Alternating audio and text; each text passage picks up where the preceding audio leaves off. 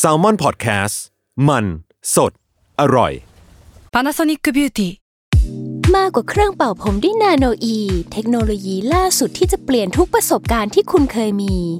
นาโนอีมอยส์เจอร์พลัสเพิ่มความชุ่มชื้นให้เส้นผมหลังใช้งานมากขึ้นถึง 18 เท่า พร้อมชะลอการเฟดของสีผมสำหรับคนชอบทำสีผม ดูแลความชุ่มชื้นทั้งเส้นผม หนังศีรษะและผิวคุณ Panasonic NA0J มีเทคโนโลยีนาโนอีที่ care only you Another day is here, and you're ready for it. What to wear? Check. Breakfast, lunch, and dinner? Check. Planning for what's next and how to save for it? That's where Bank of America can help. For your financial to dos, Bank of America has experts ready to help get you closer to your goals. Get started at one of our local financial centers or 24 7 in our mobile banking app. Find a location near you at bankofamerica.com slash talk to us. What would you like the power to do? Mobile banking requires downloading the app and is only available for select devices. Message and data rates may apply. Bank of America and a member FDIC. Uh,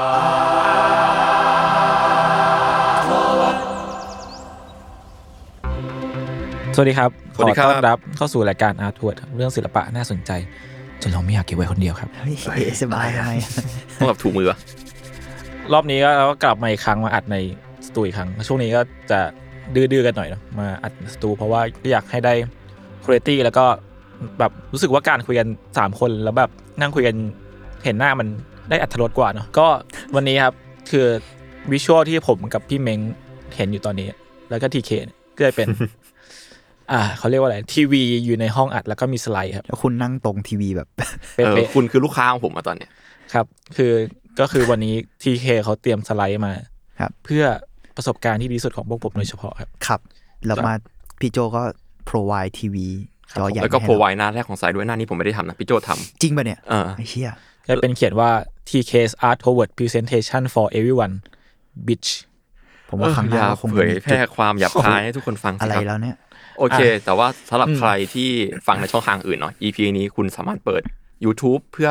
รับชมภาพได้นะครับอะครับ เป็น EP ที่ภาพค่อนข้างเยอะเลยทีเดียว เราก็จริงๆก็เราจะเริ่มเราเราเริ่มมีภาพในวิดีโอตั้งแต่ EP ที่สี่เนาะห้ามั้งห้าห้าห้าห้าคิงล็อบโบป่ะ ไม่ใช่ ไม่ใช่ใช่ไหมมีตอนหยวนไทยงครับอ่าโอเคอ๋อ EP ห้า EP ห้าเป็นต้นไปนะครับ จะมีรูปอยู่ใน YouTube นะครับ สุดยอดว่ะ โอเค โอเคครับ สัปดาห์นี้ครับ เป็นตาของ TK ครับ จริง ๆ ผมมารับผิดชอบแทนพี่เม้งในวันเนี้ยใช่พี่เม้งเดือดงานพี่เม้งเดือดมากงานเดือดมาก ผมก็เลยทำมาแล้ว ตอนแรกทุกคนอะ บอกว่าเชื่อต้นกล้ามันมีเรื่องอยู่แล้ว เพราะว่าเขาเห็นผมแชร์ Bob Ross ลงไทั้งอาทิตย์ทั้งอาทิตย์เลยใช่ แล้วผมก็จะบอกทุกคนว่าผมโกหกครับ ผมจะ up คนอื่นอะโอเค วันนี้ผมจะมาเล่าเรื่องที่ว่าจริงๆตอนแรกผมจะเล่า Bob Ross แหละแต่ว่ามันมีอยู่วันหนึ่งเว้ยผมไปดูรายการแกล้งคนในญี่ปุ่นน่ะในเพจที่ชื่อว่าแปลเพื่อรอยยิ้มมิไรอะเคยรู้จักปะน่าจะเคยผ่านตามั้งเออมันเป็นเพจที่แบบไม่แน่ใจเอารายการวาไรตี้โชว์ญี่ปุ่นมาอืมมาแปลซับไทยอะตลกตลกๆอะไรเงี้ยอืมแล้วก็ มันเป็นคลิปแกล้งคนเว้ยก็คือผมไปเจอคนสุดท้ายในคลิปเว้ยชื่อโยชิคากะเอบิสึซึ่งเขาขึ้นว่าเป็นนักวะนักเอ๊ะอีบิสุนักเหรอนักเขียนการ์ตูนครับอืมอืมแล้วผมแบบ การที่นักเขียนการ์ตูนอะจะออกรายการวาไรตี้อะก็ต้องแบบดังพอสมควรใช่ไหมแล้วเขาอะออกตามรายการทีวีเยอะด้วยผมเห็นหน้าเขาบ่อยมากต้องปกตินักเขียนการ์ตูนเขาจะมีความ introvert ประมาณนึงปะแบบไม่ค่อยไปปรากฏตัวในตัวตัวในเรียลิตี้เท่าไหร่เรียลิตี้โชว์เท่าไหร่เออเออใช่ใช่แล้วก็แบบ แล้วก็ต้องมีชื่อเสียงระดับหนึ่งถึงกล้าที่ออกมาใช่ไหมผมก็เลยว่าผมแต่รู้แบบจักแน่เลยอะแล้วแบบตามอะผมโอเคคาใจไว้ว่าคนนี้แม่งใครวะอืมอืมอืมก็เลยแบบไป search ดูแล้วเพราะว่าเขาก็เป็นนักเขียนการ์ตูนที่มีชื่อเสียงระดับหนึ่งแหละเพราะว่าเป็น actor ด้วยอ่าโอเคก็เขาเขาเขาโผล่ในเพจนี้ก็ลองลองไปส่องดูได้ แล้วก็ดูภาพเขาอะเขาดูเป็นแบบคุณลุงที่ดูอารมณ์ใจดีดีเนาะใจดีสนุกสนานยิ้มแย้มแบบ ผมสีน้ำตาลหน่อยผมฟูฟูๆอะไรเงี้ยก็คิดว่าอ่างานการ์ตูนของเขาคงจะแบบสนุกสนุกฮาๆสินะจ นกระทั่งผมไป search ดู ชื่อเรื่องที่ดังเขาคือ The Pits of Hell ก็คือ ชื่อเรื่องแม่งก็สัดซัดมาแบบสุดทางแล้วนรกปะอะไรอย่างงี้ปะอืม ใช่ ก็คือดูหลุดมากเลยอะมาภาพจะดูแบบดูเดือดดานมีช็อตแบบหัวขาดเลือดพุ่ง หัวหลุดตัวละครหน้าโลกจิต แล้วก็เส้นเขาอะครับ เส้นเขาจะดูแบบไม่ญี่ปุ่นเลยออกตะวันตกด้วยซ้ำไปอะอืมอืมไม่ว่าการใช้สีหรือว่าอะไรก็ตามแต่เนื้อเรื่องจะมีกลิ่นของการเมืองขบวนสังคมเสียดสีไปด้วยซ้ำครับ ซึ่ง ผมก็เลยคาใจว่าเขาคือใครกันแน่ ผมก็เลยไปถามพี่ผมคนหนึ่งครับที่ทำงานอยู่ประเทศญี่ปุ่น ไปถามเขาว่ารู้จักคนนี้ไหมเขาก็บอกว่าไม่อะไม่รู้จักอ้าวแต่เขาบอกว่าคนเนี้ยที่เขารู้จักอะไม่รู้จักอะเขาว่าไม่ใช่ไม่ดังนะเขาว่าคนเนี้ยน่าจะดังแน่ๆเพราะว่าญี่ปุ่นนะครับมันมีหลากหลายสังคม แล้วมันมีสังคมหนึ่งเว้ยที่เป็นสังคมที่นิยมการ์ตูนกาโร่ครับกาโรกาโร่ใช่จะเรียกว่ากาโร่หรือกาโร่ก็ได้ ตุนใต้ดินอะไรประมาณนี้ปะไม่แน่ใจอ่าประมาณนั้นใช่ใช่พอเขาพูดถึงกาโร่ผมแบบ ไม่รู้ว่ากาโร่คืออะไรอะผมก็เลยอะวันเนี้ย ผมจะมาเล่าเรื่องกาโร่เว้ยเพราะว่าเป็นสิ่งที่ผมรีเสิร์ชมาแล้วมาเล่าให้คุณคุณฟัง เพราะว่ามันเป็นสิ่งที่แค่เห็นภาพอะครับ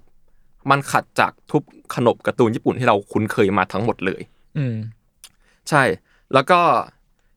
อะผมจะลองเปิดภาพคร่าวๆของปกกาโรให้ฟัง เอ้ยให้ดูแล้วกันนะฮะ ก็คือแบบมันเป็นนิตยสารแหละ เป็นนิตยสารที่ถ้าเกิดดูภาพปกทั้งหมดสิบปกต่อเนื่องกัน ภาพไม่ซ้ำกันสักปก สไตล์ไม่ซ้ำกันสักปก เพราะว่ามันคือ alternative มังงะฮะก็คือมังงะทางเลือกอืมแน่นอนว่ามันแตกต่างจากภาพที่เราเห็นทุกวันนี้มาก ไว้จะมาเล่าให้ฟังนะครับ แล้วก็ข้อมูลเชิงลึกทั้งหมดเนี่ย ผมได้มาจากการที่ผมอะไปนั่งฟังเลคเชอร์หนึ่งฮะเป็นเลคเชอร์ฮะที่จัดที่ Honolulu Museum of Art School ที่ฮาวายอะฮะอืมมันเป็นหัวข้อของงานงานหนึ่งชื่อ The Dictator of Peace เนาะแต่ว่าหัวข้อที่อาจารย์เขามาพูดอะเขาพูดเรื่องเอ่อ Garo and the Birth of Alternative Manga อืมอืมซึ่งอาจารย์เขาจบ Art History จากเยลนะแล้วก็ expert ด้านประวัติศาสตร์มังงะมากแบบไปเป็นอาจารย์พิเศษให้ประเทศญี่ปุ่นเองด้วยซ้ำในบางกรณีโอเคเขามีชื่อเสียงพอสมควรคนนี้อืมแล้วก็จะมาพูดถึงงานนี้ฮะ งานที่ทำให้ผมได้รู้จักกับ กาโรก็คือ The Dictator of Peace ชื่อเต็มๆก็คือนั่นแหละเมื่อกี้แล้วก็จะมีคำว่า Social Discontent in the Manga of Suke Tadao and Katsumata Susumu อืมสองคนนี้ก็คือคนดังของกาโรอันเอง แต่ว่าก่อนที่จะพูดถึงการ์ตูนทางเลือกอะมันจะมีหนึ่งสิ่งที่สงสัยกันคือระหว่างเขาว่าการ์ตูนทางเลือกกับการ์ตูนใต้ดินมันคืออันเดียวกันหรือเปล่า อืมแล้วก็มันเป็นยังไง แล้วการ์ตูนใต้ดินคืออะไร ผมจะมาพูดถึงการ์ตูนใต้ดินที่เป็น original ให้ฟังก่อน ก็คือ ก็คือ underground comic ครับ underground comic ระดับระดับโลกอย่างเขาเรียกว่าชื่อว่า EC Comic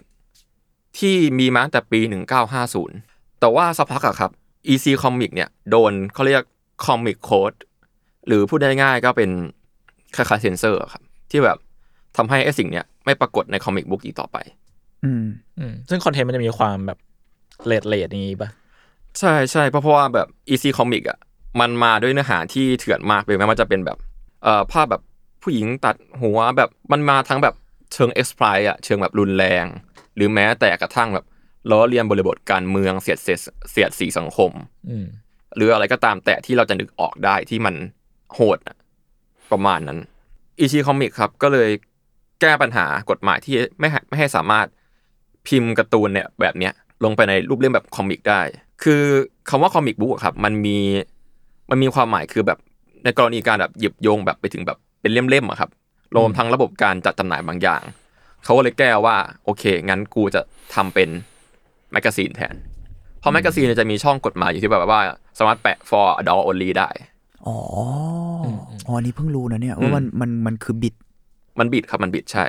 แล้วเล่นก็แง่กฎหมายเลย อืมเพราะว่าจริงๆจริงๆแล้วอะแทบทุกประเทศอะ เขาค่อนข้างจะตีตราว่า comic คือสำหรับเด็กวัยรุ่นและเด็กอืมประมาณนี้อ่าอืมเขาก็เลยแก้เป็น magazine แทน แล้วก็ EC Comic ก็เลยเปิดตัวmagazine แรกก็คือ Mad แล้วก็ต่อมาก็มี Help อืมซึ่งในปกอะครับ ก็จะมีแปะไว้เลยว่าแบบ adult comic adult only อะไรอย่างเงี้ยเลยอะครับ โดยจะให้อธิบายว่า Mad เนี่ย มัน Mad สมชื่อยังไงบ้างก็คือแบบ มันจะมีการ parody มากมายเลยครับ ไม่ว่าจะเป็นเอ่อ white bread หรือว่าแบบ American life แบบในด้านที่อีกมุมหนึ่งที่เราไม่เห็นนะหรือว่าแบบล้อเลียนเรื่องแบบ mock เอ่อ prom queen นะฮะเออหรือว่าเรื่องราวใน high school อะไรเงี้ยมันจะมีเรื่องที่แบบพูดถึงแบบการจัดประกวดแบบ beauty contest ในใน high school ที่แบบเป็น prom queen ด้วยที่แบบว่ามันพูดเรื่องค่านิยมความสวยงามเนาะก็เสียดสีเต็มที่เลย แล้วก็ยังมีเรื่องทางเพศบ้าง ความรุนแรงบ้างตามปกติ Mad เนี่ยเกิดขึ้นได้เพราะว่าคนที่ชื่อว่า Harvey Kurtzman ครับ ซึ่งคนนี้ก็เป็นผู้ร่วมผู้ร่วมก่อตั้ง Help ด้วย ซึ่งฮาเวย์เนี่ยก็คือเป็นคนที่มีชื่อเสียงมากในวงการการ์ตูนใต้ดินของอเมริกา เป็นคนดังคนหนึ่งเลย ซึ่งเนื้อหาเขาอะครับจะเป็นในเชิงที่แบบพูดเรื่องสงครามมากกว่า แบบ Trenchant War อะไรอย่างเงี้ยเขาก็คือเป็นผู้บุกเบิกใน EC ตั้งแต่ EC มาอย่างชุกโชนเลย เป็นผู้ก่อตั้งเลยมั้งแล้วก็ทุกวันเนี้ยฮะแมสยังมีอยู่นะยังมีอยู่สามารถหาอ่านได้ การมาของพวกเนี้ยครับมันทำให้คอมิกทั้งหลายแหล่ได้รับ อินฟลูมากเลยไม่ว่าจะเป็นทั้งอเมริกาเอง หรือว่าทั่วโลกทำให้ทำให้แบบตอนนั้นอเมริกาก็เริ่มสร้าง underground comic ขึ้นมาเองเหมือนกัน ก็คือจริงๆแหละเยอะมากๆ เนื้อหาก็คือแบบมีมีทุกอย่างเลยแหละแบบไม่ว่าจะเป็นแบบความรุนแรงเอ่อหรือว่าแบบเสียดสี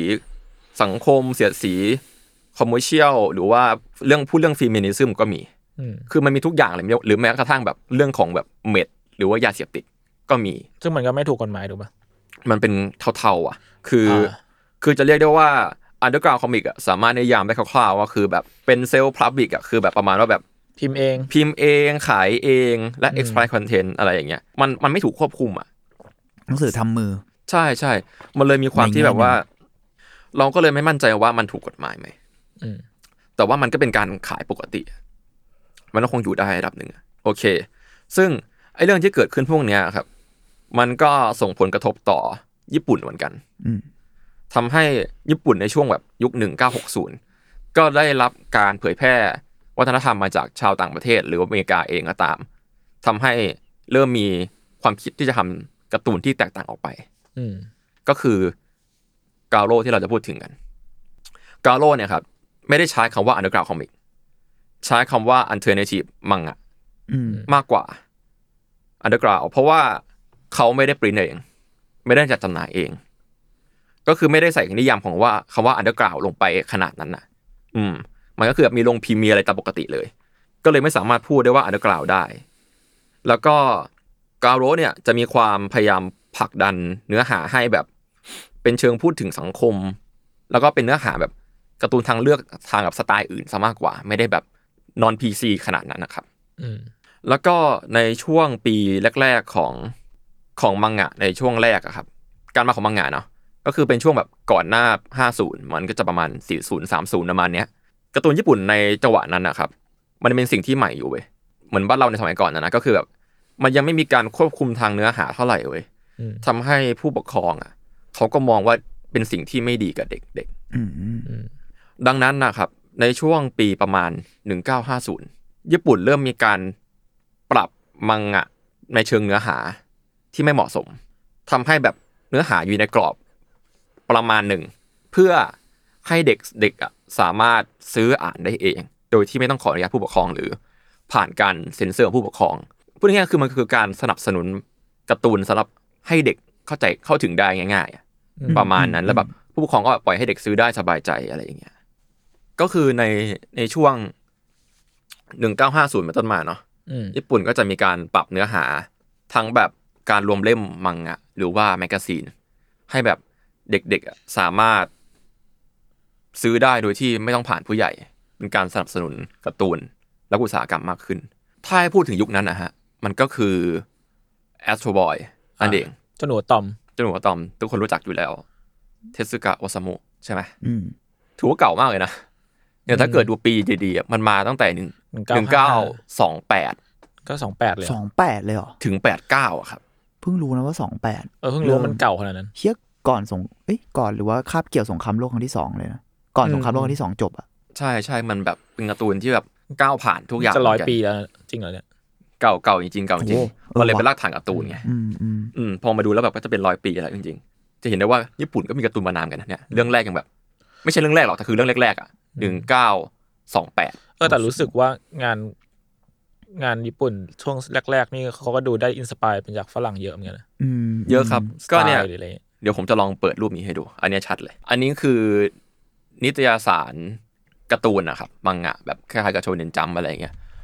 ก็มันก็คือโชเนน magazine เนี่ยแหละด้วยผมไม่ดูเนี่ยนี่คือโชเนน magazine เว้ยดูลองดูภาพดูว่าแบบ มันจะมีภาพที่แบบมีตัวละครที่แบบเหมือนขายแบบเส้นฝรั่งคล้ายมิกกี้เมาส์เลย อันนี้เล่มเจ็ดอืมจริง ซึ่งแบบ เขาก็ได้ inspire มาเยอะมาก หรือแบบแม้กระทั่งแบบการจัดวาง layer อะอืมอืมันก็เหมือนกับ magazine ของต่างชาตินะอืมมีความแบบอเมริกันประมาณหนึ่งนะแบบดิสนีย์อะเออดิสมันจะนีมีย์บางอย่างการ์ตูนดิสนีย์ตอนเด็กๆอะที่เป็นเล่มบางๆอะคล้ายๆด้านด้านซ้ายเลย อืมด้านขวานี้โทษนะดู pedophile มากเลยแต่ว่าโอเคมันมันก็มันก็ gen นั้นอะนะเออใส่ทิกเกอร์วันนิ่งไว้แล้วกันโอเคเออก็เออจริงๆยุคนั้นมันแบบ จะมีสองแบบเนอะคือชอบเอา จริงๆ ญี่ปุ่นอะ ชอบเอาภาพการ์ตูนขึ้น ขึ้น magazine แล้วก็บางทีก็เอาชอบแบบดาราหรืออะไรมาขึ้น magazine อ่าอืมมซึ่งตอนนี้ก็ยังทำอยู่เนาะโอเค แล้วโอเค นี่คือเออการมาของเนื้อหาที่ถูกปรับเปลี่ยนไปใช่ไหมอืมซึ่งตอนนั้นนะฮะ มันก็ทำให้การ์ตูนบูมขึ้นเว้ยพร้อมกับการมาของทีวีอืมที่บูมขึ้นทำให้พวกแบบโชเนนมังงะ magazine นะฮะหรือพวกมังงะใดๆอะที่ดังอะ ก็จะมีโอกาสได้เป็นทีวีแอนิเมชันซีรีส์ขึ้นอืเว้ยมทำให้แบบมันทำเงินขึ้นไปอีกอะมันส่งผลให้เรื่องการทำ content ใดๆอะเขาก็ต้องระวังเว้ยเริ่มต้องระวังแล้วอะ เพราะว่าเพราะมีเด็กดูปะต้องมีเด็กดูต้องขายเด็ก อืม ประมาณนั้น แล้วก็มันก็มีการที่แบบอย่างที่ผมพูดว่าแบบขอให้แบบทำเนื้อหาที่การควบคุมควบคุมมากขึ้นนะใช่ใช้คำว่าควบคุมเลยก็แล้วกัน อืมอืมซึ่งผมก็ไม่มั่นใจว่าควบคุมขนาดไหนมีกฎหมายไหมอันนี้ไม่ชัวร์ตอนนั้นมังงะก็รุ่งเรืองหนักมาก ก่อนหน้าที่แบบพ่อแม่ไม่ค่อยชอบเนาะกลายเป็นว่าแบบเป็นคำปกติของสังคมแล้วอืมก็เริ่มถูกยอมรับมากขึ้นอะไรอย่างเงี้ยใช่ แล้วก็พอแมสขึ้นอะ มันทำให้มีเว้ยมีการมาของสิ่งที่เรียกว่าคาชิฮองร้านเช่าปะร้านเช่าอะคุณเก่งมากคุณเออผมผมกำลังจะพูดว่าเป็นร้านเช่า ใช่ใช่มันคือคาชิฮองคือร้านร้านเช่าหนังสือครับ ซึ่งเริ่มมาในตอนแบบปีประมาณหนึ่งเก้าห้าเจ็ดซึ่งอันนี้มันจะมีแต่การ์ตูนปะ หรืออ่าว่าเป็นหนังแต่สืออันเนี้ยทั่แตวกไปต่างจากบ้านเราเลยเว้ยก็คือว่าคาชิฮองเนี่ย จะมีทั้งการ์ตูนแล้วก็ magazineอืมคือเขาต้องการที่ว่าอยากให้คนอ่านได้หมดทุกทุกชนชั้นนะอ่าเพราะว่ายอมรับไปเลยว่าตอนนั้นแบบหนังสือในประเทศเขาตอนนั้นราคาสูงมากเว้ยอืมแล้วก็แบบว่าร้านเช่า อะ ต้องมีแบบคนที่ออกไปตระเวนหาลูกค้าเพื่อหาคนมาเช่าเลยนะ เอาแล้วหรอเออเหมือนเหมือนเหมือนเหมือนมีเซลล์อะเซลล์ขายเออมีเร็วเซลล์ขายขายเร็วเซลล์ขายหนังสือที่ไม่ได้ขายเลยเช่าขายขายเซหลนัล์งสือให้เช่าเช่าหนังสือ เออ แล้วก็แบบว่าพอเป็นอย่างเงี้ย พอขายได้เยอะๆก็จะได้รายได้เสริมเข้ามาด้วยเว้ยอืมค่าคอมเนี่ยใช่ได้ค่าคอมด้วยได้ค่าคอมด้วยเออถือว่าอุตสาหกรรมหนังสือเขาตอนเนี้ยกำลังเริ่มบูมเลยเว้ยมงกุฎเพชรเพราะว่าเขาแบบแก้ปัญหาเรื่องแบบหนังสือแพงได้สำเร็จ เออ แล้วก็เพราะาให้เช่าอย่างเดียว พอแต่ว่าร้านเช่าเนี้ยก็ น่าจะหมดหายไปในช่วงประมาณปี 2008อ่ามันก็เหมือนบ้านเราที่ว่าค่อยๆซาไปอะใช่อืมแต่ของเขาคือคนของเขาก็คือคนเริ่มซื้อหนังสือได้ง่ายขึ้นด้วยในช่วงนั้น อืมอืมอืมแล้วก็การมาของคาชิฮองอะครับ มันทำให้มีการมาของสิ่งที่เรียกว่าเกคิกะขึ้นเว้ยเกคิกะคือมังงะแหละครับ ที่แบบว่า เน้นขายวัยรุ่นที่โตขึ้นมาหน่อยอ่าโตขึ้นมาหน่อยไปหาผู้ใหญ่ เอ่อซึ่งเกคิกะเนี่ยค่อนข้างจะโด่งดังในโอซาก้าฮะอ๋อเหรอแต่ว่าก็ดังที่อื่นอยู่นะแต่คือดังในโอซาก้าเป็นพิเศษเว้ยอืมอืมเกคิกะหรือมังงะเหล่าเนี้ยไม่ได้ดีลกับโรงพิมพ์ใหญ่ๆนักเว้ยทำให้แบบมีความฟรีดอมสูงกว่า สามารถปลดปล่อยอะไรได้มากกว่า มีความเป็นนิยายกวีกวีเนื้อหาในเนื้อเรื่องมากขึ้นอืมแต่ว่าส่วนมากอะครับ มักจะจบในแบบเล่มเดียวจบ อืม400หน้าจบ130หน้าจบหรือ30หน้าจบก็มี มันมีความที่ลายเส้นมันดูแบบผู้ใหญ่ขึ้นมาด้วย มันมีความแบบดีเทลขึ้นเลยบางอย่าง ใช่ใช่ก็คือแบบจะเรียกว่าเป็น graphic novel ในคราบมังงะก็ไม่ผิดนักอะอืมเพราะว่าถ้าเกิดเทียบไปกับสิ่งที่มังงะยุคนั้นอะเป็นเว้ยก็คือแบบนึกนึกภาพ Astro Boy เออเออแล้วก็อีกอันหนึ่งมัน Saint Seiya เออใช่เกเกคิกะอีกอันหนึ่งก็คือมันคือ Saint Seiya เลยเว้ยที่แบบว่าแบบ จะมีความแสดงอารมณ์ทางสีหน้าขึ้น เน้น detail ของหน้าตาเฟรการแบบแสดงออกทางอารมณ์อะเยอะขึ้น แต่เราว่าอันนี้มันก็มันก็เกี่ยวกับตัวศิลปินด้วยแหละมั้งเกี่ยวในในเกี่ยวด้วยแง่หนึ่งอะเนอะแค่ว่าแบบว่าช่วงนั้นมันเป็นยุคยุคแรกๆของมังงะอืมเออผมเส้นเส้นมันจะมีความแบบเรียนรู้กันละกันอะผมเพิ่งรู้ว่ามันมีเขาเรียกว่าอะไรวะแบบการแบ่งประเภทมาก่อน ตอนแรกนึกว่าแบบเหมือนเหมือนเหมือนมันแล้วแต่คนแล้วแต่แบบอืมศิลปินเลย คือมันคืก็อแบบคาบเกี่ยวแหละเราว่าใช่มันคือขับเกี่ยวอืมอืมคือช่วงแรกๆอะอย่างที่พูดมันโดนมันโดนกฎหมายเนาะ มันเลยแบบ การที่แบบว่าการที่ลายลายเส้นจะขายเด็ก มันก็เลยถูก adaptive ด้วยแหละอืมมันก็เลยมีการแบบแบ่งช่องขึ้นมาแล้วกัน แต่ว่าสุดท้ายก็อย่างที่เรารู้กันทุกวันนี้ว่าสุดท้ายอะมังงะคือมังงะ มันก็ blend in ไปมัน blend in ไปแล้วเว้ยเกียร์คิกะเนี้ยครับ มันก็ส่วนมากก็จะลงในร้านเช่าคาชิฮองนั่นแหละ เพราะว่าด้วยการที่แบบไม่ได้ดีลกับโรงพิมพ์กันวันมากมันก็ mass productive ไม่ค่อยได้เนาะแล้วก็เป็นการที่แบบ เขาตีตลาดกลุ่มเนี้ยอยู่แล้ว อันนี้เป็นตัวอย่างงานดังแล้วกันครับ ส่วนมากอะฮะเกคิกะเนี่ยจะมาด้วยพอตแบบปลายปิด เพราะว่าส่วนมากขายเล่มเดียวจบเนาะแล้วก็อาร์ติสส่วนมากจะได้รับอิทธิพลจากฝั่งอเมริกาแล้วก็ฝรั่งเศสในเวลานั้นเนื้อหาส่วนมากครับจะเป็นเชิงแบบ mystery fiction นัวฟิล์มที่ญี่ปุ่นเอามา adaptive เข้ากับวัฒนธรรมตัวเอง หนึ่งในบิ๊กเบ้งเจ้าใหญ่ที่เริ่มทำเกคิกะ แล้วก็โด่งดัง แทบจะที่สุดเลย ก็คือทัตสึมิโยชิฮิโร่อ่า ผมรักเขามาก สุดยอด เป็นคนที่เก่งมากอืมผลงานชื่อดังของเขาคือ The Black Wizard อืมก็เนื้อเรื่องมันก็จะประมาณว่าแบบเป็นกลุ่มคนที่ติดในหิมะหนักๆนั่นแหละบิศาจแล้วก็ถ้าเกิดดูในรูปอะครับ มันจะเป็นแบบ เป็นคนกำลังแบบ ยืนต่อยกันในกลางพายุหิมะ สีหน้าอารมณ์ช่องคำพูดเยอะมาก ซึ่งมันเป็นสิ่งที่ผมพยายามพูดว่ามันเหมือน graphic novel ในคราบการ์ตูนอืมตอนนั้นน่ะ มันจะมีความแบบการ์ตูนอ่านง่ายๆอะช่องคำพูดก็จะไม่เยอะมาก เนื้อหาก็จะไม่เยอะมาก แต่ว่าเกคิกะสร้างให้แบบอัดเนื้อหามาเต็มที่อะบทสนทนาเน้นอารมณ์มากขึ้น แล้วแบบทำไมงานเหล่านี้ถึงไม่เรียกตัวเองว่ามังงะแต่เรียกว่าเกคิกะใช่ไหม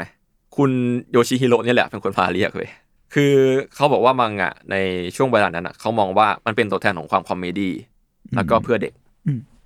เขาจึงพยายามสร้างภาพพจน์ใหม่เว้ยด้วยคำว่าเกคิกะที่แปลว่า dramatic picture ก็แบบเป็นการพยายามผลักดันเนื้อหาให้แบบเข้มข้นขึ้นแหละอืมภาพเลี้ยวขึ้นดีเทลหนักขึ้น ความน่ารักน้อยลงพล็อตผู้ใหญ่ขึ้นอืมการแสดงอารมณ์ก็หนักหน่วงขึ้น จะเห็นได้ว่าอย่างที่ในรูปที่ผมเปิดหรือว่า เกกัดแทบทั้งหมดอะฉากพูดจะเยอะมากเทคจะเยอะมาก ก็เป็นผลพวงจากพล็อตแหละ แล้วก็ทำให้รู้สึกว่าภาพมันอะมันดูซีเนมาติกอืมด้วยเว้ยอืมอย่างที่พูดว่าเขาก็ศึกษางานมาจากฝั่งอเมริกา เยอะอืมฝั่งฝรั่งเศสก็เยอะ จนกระทั่งเกคิกะเนี่ย ก็เริ่มมีการลงในคาชิฮองฟอร์แมตเนาะร้านเช่าเนาะทำให้มันเริ่มฮอตมากขึ้น จากที่เดิมที่ผมเคยพูดว่ามันน่ะเป็นเล่มเดียวจบ ช่วงหลังมาเนี้ยมันก็เลยมีบางเรื่องที่กลายเป็นแบบสองสามเล่มจบจนกระทั่งบางเรื่องก็คือมีแบบสิบสองสิบสามเล่มจบก็มีเว้ยแต่ปัญหาของเกคิกะคือดันมีเรื่องที่ไม่มี production scale เจาะจง เช่น production scale คืออะไร เช่นแบบว่าเจาะเดือนละเล่มไหมอะไรอย่างเงี้ยครับอ๋ออืมเออมันไม่ได้เจาะจงมากเว้ยลายสะดวกเออมัน หรือแบบบางอันก็แบบกูมาเดือนละครั้งอะไรเงี้ยอ่าแบบมันไม่ได้แบบ smooth เหมือนกับสาย mass ที่เป็นในตอนนั้นนะเอ่อ นักวาดที่มีชื่อเสียงคนหนึ่ง ชื่อซาโตะมาซาสกิ ที่อยู่กลุ่มของคุณทาซุมิเนี่ยแหละ ได้สร้างบางอย่างที่มาช่วยเหลือเกคิกะขึ้น ก็คือสิ่งที่เรียกว่า Hard Boiled Magazine มาในช่วงประมาณปี 1960 ตอนต้นเลยครับ ก็ตีพิมพ์โดยสำนักพิมพ์ชื่อซันโยชะ ต่อมาก็ได้กลายเป็นเซรินโด แล้วก็เป็นซิรินโดนี่เองเนี่ยที่พิมพ์ทั้ง Hard Boiled แล้วก็กาโล กาโลหรือกาโลอะไรนะ อันเนี้ยมัน แล้วแต่สำเนียง เพราะว่าผมติดกาโลมาจากการ์ตูนไอ้หนังแปลงร่างกาโลกาอะโลมั้งไม่รู้เหมือนกันเออเออมันจริงๆมันอ่านว่าอะไรวะเอ้ยแต่มันได้หมดแหละ มันได้คิว่ามันได้หมดแหละ เออ คือมันมีหนังแปลงร่างชื่อกาโลไงผมเลยติดมาอ่าก็เลยคิดว่ามันเป็นอย่างนั้น โอเค แล้วก็เซรินโดเนี่ยก็ซักเซสเหมือนกันอืมอืมตัวอย่างเรื่องที่เราคุ้นเคยกันมากๆอะคือ Graveyard Kitaro เว้ยอ่าก็เป็นแบบเจ้าหนูไล่ผีโยไกอะที่เรารู้จักกันในชื่อแบบ อสูรน้อยคิทาโร่อะอืมอืมอืมคนไทยหลายๆคนจะรู้จักในชื่อในแบบภาพลักษณ์ที่เป็นแบบเจ้าหนูที่แบบปิดตาตาเดียวอะอะตาข้างเดียวเออแล้วก็มีปีศาจลูกตาเป็นเพื่อนอะอืมเป็นปีศาจแบบลูกลูกตาอยู่บนล่ม เออใช่ใช่ซึ่งเนื้อหามันก็มีความจริง ๆ มันก็ creepy นะเอาจริงผมไม่เคยอ่านผมผมจำไม่แค่ภาพในวัยเด็กว่าจำไม่ค่อยได้เท่าไหร่เก็บยาคิทาโร่ก็มาในตอนต้นของ Hard Boiled เลยครับอืมก็จะมาในตอนช่วงปี1960เหมือนกันอืมแล้วก็ดังด้วยนะ ดังด้วยได้กลายเป็นแอนิเมชันทีวีในช่วงปลายของปี 60 เว้ยอือืมมซึ่งทุกวันเนี้ยไอ้เรื่องเนี้ยก็ถูกต่อยอดเยอะนะ ผมเคยเห็นแบบว่ามีบางจังหวัดที่แบบ มีตุ๊กตารูปปั้นของคิทาโร่ด้วยอะดังเหรอนะดัง Kitaro ดังคิทาโร่จริงๆ ดังมากอ่าถือว่าเป็น alternative manga ที่ได้โชว์พลังว่า ฉันแตกต่างกับฉันก็ดังช่วงได้เหมือนแรกักนๆที่ทำให้แบบเห็นคนอื่นเห็นปะใช่พลัใช่งเป็นอย่างนั้นเลยเว้ยอื มมันถือว่าเป็น alternative ใช่ไหมอันนี้เราก็ไม่ชัวร์เหมือนกัน ในในแง่นั้น เพราะเอาจริง ๆ กูก็ไม่เคยอ่านนะเออก็เลยไม่แน่ใจว่าแบบ เอ๊ะหรือเคยอ่านวะ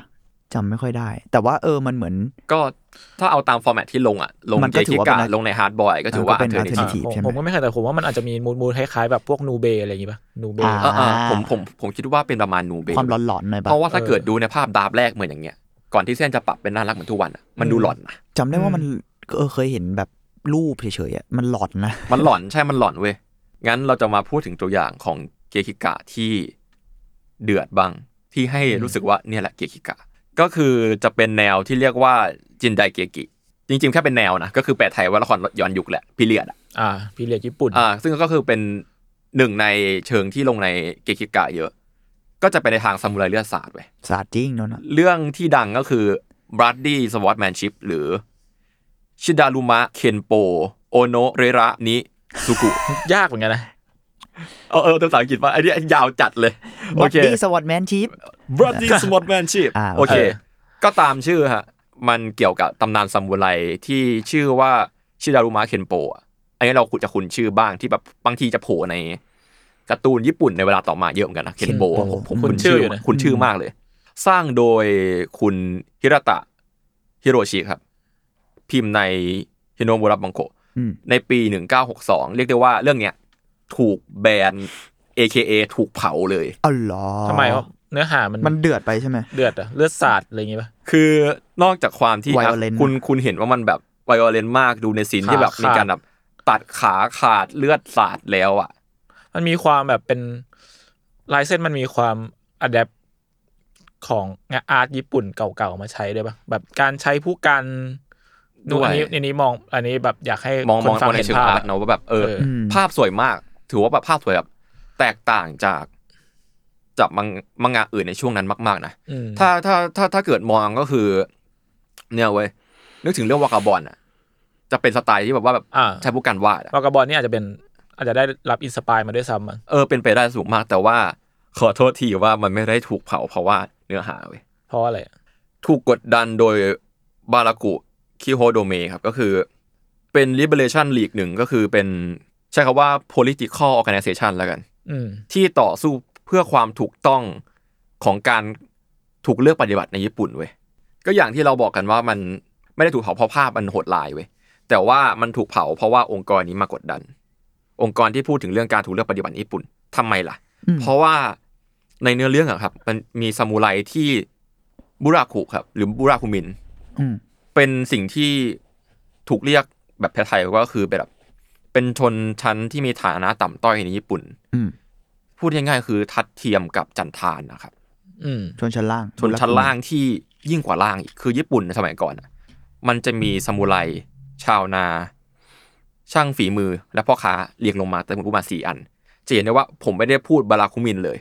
อืมเพราะว่ามันต่ำเขาไม่ไปนะนับครับอ๋อมันต่ำจนเขาไม่นับอะครับ ซึ่งบาราคุมินเนี่ยก็มีความหมายเป็นพวกคนที่ทำงานสกปรกอะเช่นแบบว่าหรือขัดต่อลักษณะเช่นแบบลงเชือด คนฆ่าสัตว์ คนทำลายสัตว์หรือแบบคนที่ชนชั้นล่างมากอืมๆแล้วก็แล้วก็เป็นการเป็นการให้ร้ายหรือว่าบิดเบือนให้แบบบุราบุราคุคุมิมินนดูตัวไม่ดีร้ายอะด้วยใช่ใช่อ่าเออเข้าใจเออประมาณนั้น ก็ก็ก็เลยก็เลยถูกเรียกร้องแล้วก็มีการถูกเผาไป แต่ว่าในปัจจุบันมันก็กลับมาขายได้อีกแล้วนะอืมเออมันก็ช่วงเวลาเปลี่ยนแปลงคุณก็เริ่มยอมรับสังคมแหละเพ ราะมันก็เป็นหลักฐานของสังคมชิ้นหนึ่งกันนะมังงะว่ามันเคยมีสิ่งนี้อยู่ ใช่อืมก็คือในเรื่องนี้เว้ยในเรื่องประมาณว่ามีซามูไรที่เป็นมอรากุเนี่ย ทนการหลบซ่อนและถูกกดดันไม่ไหวเว้ยอืมจนสติแตก แล้วก็ไล่ฆ่าทุกคนในปราสาทแล้วก็ต่อมาเหล่าชนชั้นสูงก็กลับมาฆ่า แล้วก็ตัดขาเขาทั้งสองข้างอืมตามภาพบนโหดที่เราเห็นไป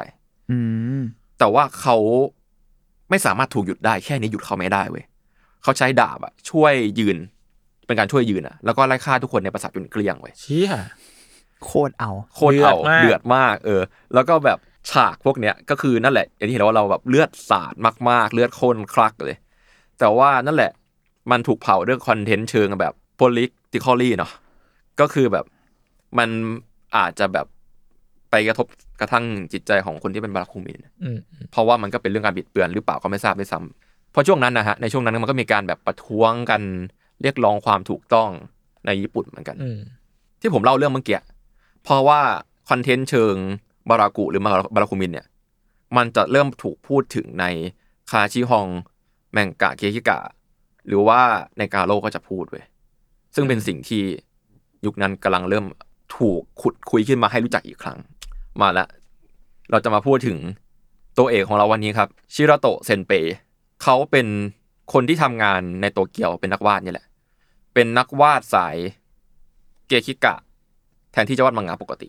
แต่อยู่โตเกียวเพราะว่าปกติคนวาดเกคิกะส่วนมากจะอยู่ในเชิงแบบโอซาก้าอะไรเงี้ยแต่ว่าเขาอะก็รับจ็อบวาดปกติเหมือนกันนะเขาเป็นฟาวเดอร์ของกาโร่ครับ แล้วก็เป็นผู้จุดประกายให้กับกาโร่เองในช่วงแรกในช่วงแรกๆครับ หลัก ๆเขาก็วาดพวกแบบมังงะซามูไรเหมือนกันแหละ ช่วงนั้นมันก็สมัยนิยมอะเนาะ แต่ว่าเรื่องที่เขาโด่งดังคือเป็นวาดในเชิงกับนินจามากกว่า แต่เส้นเขาอะจะออกไปเหมือนการ์ตูนแมสมากเลยนะเหมือนแบบฝั่งโชเนนปกติเหมือนโอซามุเลยอะเออคล้ายๆโอซามุเหมือนคล้ายๆคล้ายๆโอซามุอะครับคล้ายๆคล้ายๆเจ้าหนูอะตอมเลยอืมในในช่วงนี้นะก็จะมีความแบบน่ารักร่วมสมัยอยู่ แต่ว่าเนื้อหาเขาจะเริ่มเข้มข้นขึ้นแอบใส่เข้าไป แต่ว่าเขาก็ไม่ได้มีงานที่พีเรียดมากนี่คือเนื้อหาที่เข้มข้นของเขาครับ ก็คือเขามีงานร่วมสมัยหนึ่งที่โด่งดังกับเขาเลยนะ ก่อนจะเกิดกาโร่ได้วยซ้ำไป ก็คือชื่อเรื่องว่า The Disappearing Girl หรือผู้หญิงที่หายไปเนาะก็คือกล่าวว่าผู้หญิงคนเนี้ยครับ ตัวละครเอกเนี่ยเขาเกิดที่ฮิโรชิมาครับแม่ของเขาเป็นเหยื่อของการถูกทิ้งระเบิดในฮิโรชิมานั่นแหละในช่วงปี1945อืมหลังจากเธอเกิดแม่เธอก็ตาย เพราะว่านั่นแหละ เรื่องความเรเดชันจากบอมเนาะอือืมมเธอเองครับ ก็ทรมานจากการเจ็บป่วยโดยไม่รู้สาเหตุเว้ยซึ่ง เราทุกวันเนี้ยจะรู้ว่านี่คือลูคีเมียไงอืมเพราะว่าลูคีเมียมันเกิดจากรังสีทุกส่วนหนึ่งเนาะอืมอืมก็คือพูดง่ายๆคือนางนางเป็นลูคีเมียเว้ยแล้วก็เธอคนเนี้ยครับ ก็ไปร่วมทีมกับชายร่างยักษ์ผู้อาศัยอยู่ในเขาเว้ยโดยที่เราจะมารู้อีกทีตอนหลังของเรื่องว่าคนเนี้ยเขาเป็นคนเกาหลีที่หลบซ่อนในญี่ปุ่นอืมมาอยู่ในญี่ปุ่นได้ เพราะว่าเป็นแรงงานเกณฑ์ครับช่วงนั้นมาสงครามเนาะใช่เออเกณฑ์มาทำงานที่เมืองญี่ปุ่นน่ะ แล้วก็พอช่วงสงครามมันจบไปอะคนเนี้ยก็ถูกหลงลืมโดยรัฐบาลเว้ยโดยรัฐบาลญี่ปุ่นอะถูกหลงลืม ก็เลยต้องอยู่ในภูเขา มันเป็นงานที่พูดถึงปัญหา แล้วก็เน้นไปการเล่าถึงคนที่แบบได้รับผลกระทบจากการวางระเบิดมาก ๆ เลยอะอืมอืมแล้วก็เนื้อเรื่องจบดีนะฮะ จบด้วยการที่แบบว่า ไม่มั่นใจว่าจบดีไหมแต่ว่า เป็นการพูดถึงการรวมตัวของกลุ่มคนหนึ่งที่แบบไปเรียกร้องความเห็นใจจากรัฐบาลที่ทอดทิ้งประชาชนชายขอบ อืมอืม ต่อมาก็จะมีอีกเรื่องหนึงที่ช่างสร้างชื่อก่อนที่จะให้กำเนิดกาโร่ก็คือคาเกมุระเป็นแนวซามูไรอะครับกับนินจา แต่ว่าตัวเอกเป็นนินจา ก็จะมีความแอคทิวิซึมสูงเว้ยเรียกร้องทางการเมืองอะพูดถึงการแบบต่อต้านสังคมแล้วก็แบบเลือดสาดมากขึ้นแหละ แล้วก็พูดถึงเรื่องแบบขุนนางโกนบ้านโกงเมืองอะซามูไรโกงบ้านโกงเมืองอะไรเงี้ย งานหลายอย่างของเขาอะครับ จะมีการใช้เทคนิคที่เป็นแบบช็อตหน้ายาวสองหน้าต่อกันอื หน้ากลางหน้ากลาง ใช้เรียกว่าหน้ากลางเนาะก็คือแบบการใช้หน้าเนี่ย มันเป็นสิ่งที่เกคิกะเนี่ย ไม่ค่อยพยายามใช้หน้ากลางเท่าไหร่หรอกเพราะว่าหนึ่งมันเปลืองเพราะมันต้องใช้จบเล่มจบเล่มเดียว อะไรวะไอ้เหี้ยเออเออก็การ์ตูน alternative เออประหยัดใช่ประหยัดเนี่ยประหยัดคือประหยัดประหยัดช่องเรียกว่าอ๋อไอ้เหี้ยหน้าหนึ่งอะมันเป็นสิ่งที่สำคัญสำหรับนักเขียนการ์ตูนมากเนาะอืมเพราะว่ามันก็ส่งผลในการเล่าเรื่องอืมอืมโอเค แล้วที่จะเห็น scene เนี้ย ที่ผมเอาให้ดูเนี่ยก็คือว่าเขาพูดถึงแบบ scene สงครามแบบวาดให้ออกมาแบบ dramatic มาก ๆ แล้วก็อืมเส้นก็เรียวด้วยสวยนะสวยค่อนข้างสวยเลย แล้วก็จะเห็นว่าเส้นอะมันแตกต่างจากช่วงแรกของเขาแล้วที่แบบเป็นเส้นน่ารักน่ารักจนหนูต่อมอันนี้เริ่มเริ่มเริ่มเรียวขึ้น detail ขึ้นนะและ detail เนี้ยมันมี reference คล้าย ๆ งานของฟรานซิสโกโกยา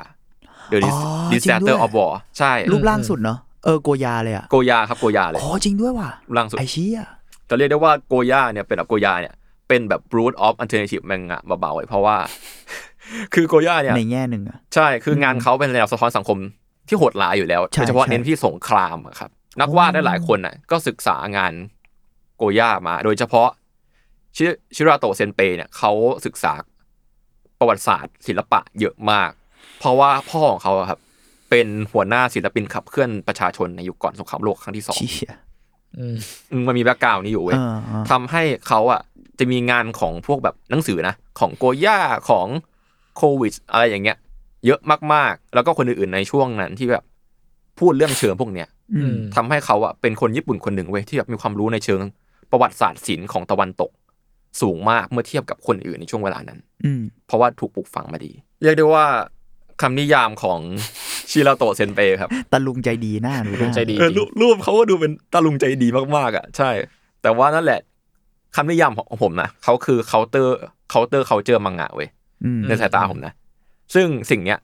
มันคือ DNA ที่สร้างให้กาโล ทั้งหมดทั้งปวงเนี่ยครับ มันเป็นสิ่งที่ทำให้งานของเขา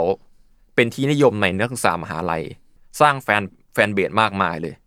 งานส่วนมากของชิราโตะเนี่ย ก็จะเป็นแนวนี้ก็จริงครับแต่เขาก็เคยสร้างมังมังงะขายเยาวชนเหมือนกันเนาะอย่างที่ผมพูดว่าเขาทำงานสองสองฝากฝั่งในเวลาเดียวกันอืมเรื่องที่ชื่อดังก็คือชื่อเรื่องซาสึเกะครับ เป็นนินจาเอ้ยเฮ้ยคุณคุณนารูโตะเออเออใช่ ผมว่าแบบต้นตระกูลหรือเปต้นล่าตระต้นตระกูลละมั้งเนี่ยเป็นไปได้เออเออเป็นไปได้นะ เพราะว่าเรื่องเนี้ยมันออกมาในปีหนึ่งเก้าหกสองเว้ยอืมต้นตระกูลแหละไอ้เหี้ยกาวสัตว์เออตัวตัวละครของเรื่องเนี้ยก็จะมีตัวละครหนึ่งชื่อวัวัตาริเป็นแบบนินจาถือขวานเบิ่มๆอะไรอย่างเงี้ยอ่า ใหญ่ๆอะไรอย่างเงี้ยมีเช่นมีความน่ารักน่ารักหน่อยแล้วก็แบบมีความเกินจริงของนินจาด้วยอืมอืมก็คิดว่าอาจจะเป็น inspire ของอะไรในอนาคต และซึ่งใช่เลย เพราะว่าในยุคเนี้ยครับ ก็มี artist หลายๆคนที่ทำงานใน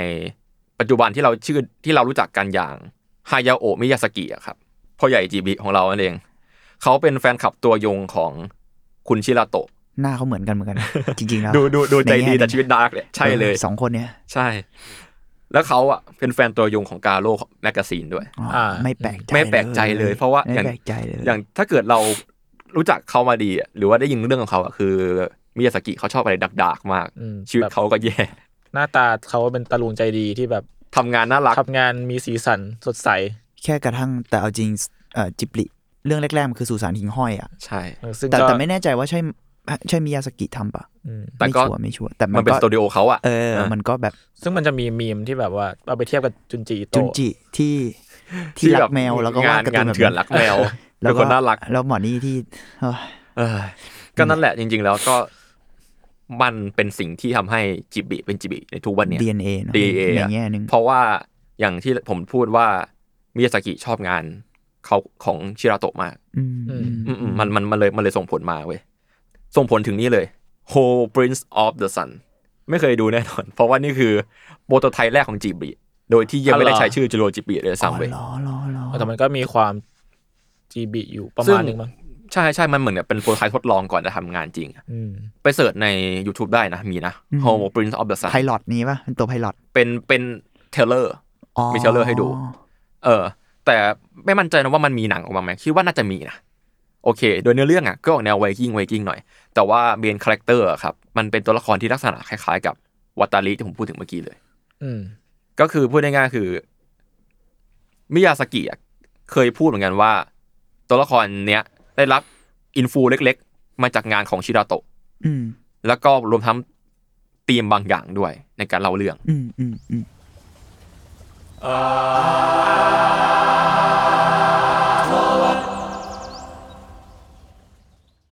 When you need mealtime inspiration, it's worth shopping Kroger, where you'll find over 30,000 mouthwatering choices that excite your inner foodie. And no matter what tasty choice you make, you'll enjoy our everyday low prices, plus extra ways to save, like digital coupons worth over $600 each week. You can also save up to $1 off per gallon at the pump with fuel points. More savings and more inspiring flavors make shopping Kroger worth it every time. Kroger, fresh for everyone. Fuel restrictions apply.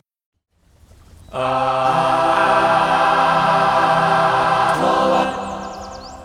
อเค หลังจากที่เราพูดประวัติศาสตร์ของการ์ตูนใต้ดินและอื่นๆมามากมายแล้วเนี่ยอืมเราจะมาพูดถึงกาโลกันจริงๆสักทีครับ ยังไงนะครับ กลับเข้ามาสู่เบรกที่สองเบรกที่สองครับอะยังไง EP นี้ยอมรับ TK หน่อยว่ายาว โอเค แต่ว่ามันมันจริงนะสำหรับผมนะอืมขอโทษที่ passion แรง โอเค เมื่อกี้พี่โจบอกว่าเสียงผมแม่ง แห้งแล้วถ้าเกิดสปอนเซอร์ไหนมีลูกอมก็เข้าได้นะครับ เอาอย่าไม่คอใช้วิธีนี้คล่องเลยเหรอใช่ครับ แต่คอไม่แห้งจริงว่ะก็คือเมื่อกี้ผมพูดถึงคุณชิราโตะเซนเปแล้วกัน คือ EP เนี้ยชื่อตัวละครเยอะ แต่ผมเอาง่ายๆผมขอให้ทุกคนจำชื่อคนนี้ได้ผมก็ดีใจมากละอืมเพราะว่าเป็นผู้ก่อตั้งเนาะชิราเปเซนโตะเอ้ยไม่โอเคนี่เอาใหม่สิไปต่อไปต่อโอเคโทษทีโทษทีโอเค คุณชิราโตะเนี่ย อย่างที่ผมพูดเมื่อกี้ว่าเขาได้สร้างมังงะสาย mass มาทำให้อะไรรู้ไหม เขารวย จบก็โอเคแหละจบเรื่องก็ไม่ใช่ มันทำให้เขามีเงินทุนเว้ยจนสามารถสร้าง magazine ของตัวเองได้สักทีอ๋อเพเพื่อราะเขาอยากทำมานานสแล้วนองความต้องการของตัวเอง ใช่อ๋อมังงะเด็กเนี่ยมีผลกันเพราะว่าไอ้นินจาตัวนี้ ใช่เขาก็เลยร่วมมือกับคุณนาไกคาซูอิชิครับ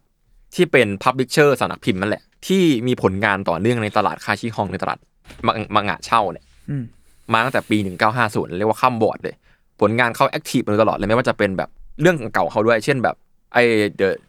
the disappearing girl อะอืมก็ก็ใช่คนก็นี้คือก็ก็ก็ก็คนนี้เป็นผู้กำหนดการผลิตเนาะคือเหมือนแล้วสำนัก็กพิมพ์อะไรอย่างงี้ปะใช่ประใช่มาณนั้นใช่ไหมแล้วก็ถูกต้องเลยเขาใช้ว่า public- publisher เลยแหละอ่าสำนักพิมพ์อะแค่ว่าเป็นบกเป็นคนรันสุดๆไปเลยอะไรเงี้ยโอเค น่าจะเป็นเจ้าของเลยมั้งแล้วก็เรื่องคิทาโร่เขาใช่ครับ เจ้าหนูคิทาโร่คนนี้ก็เป็นคนที่อำนวยการ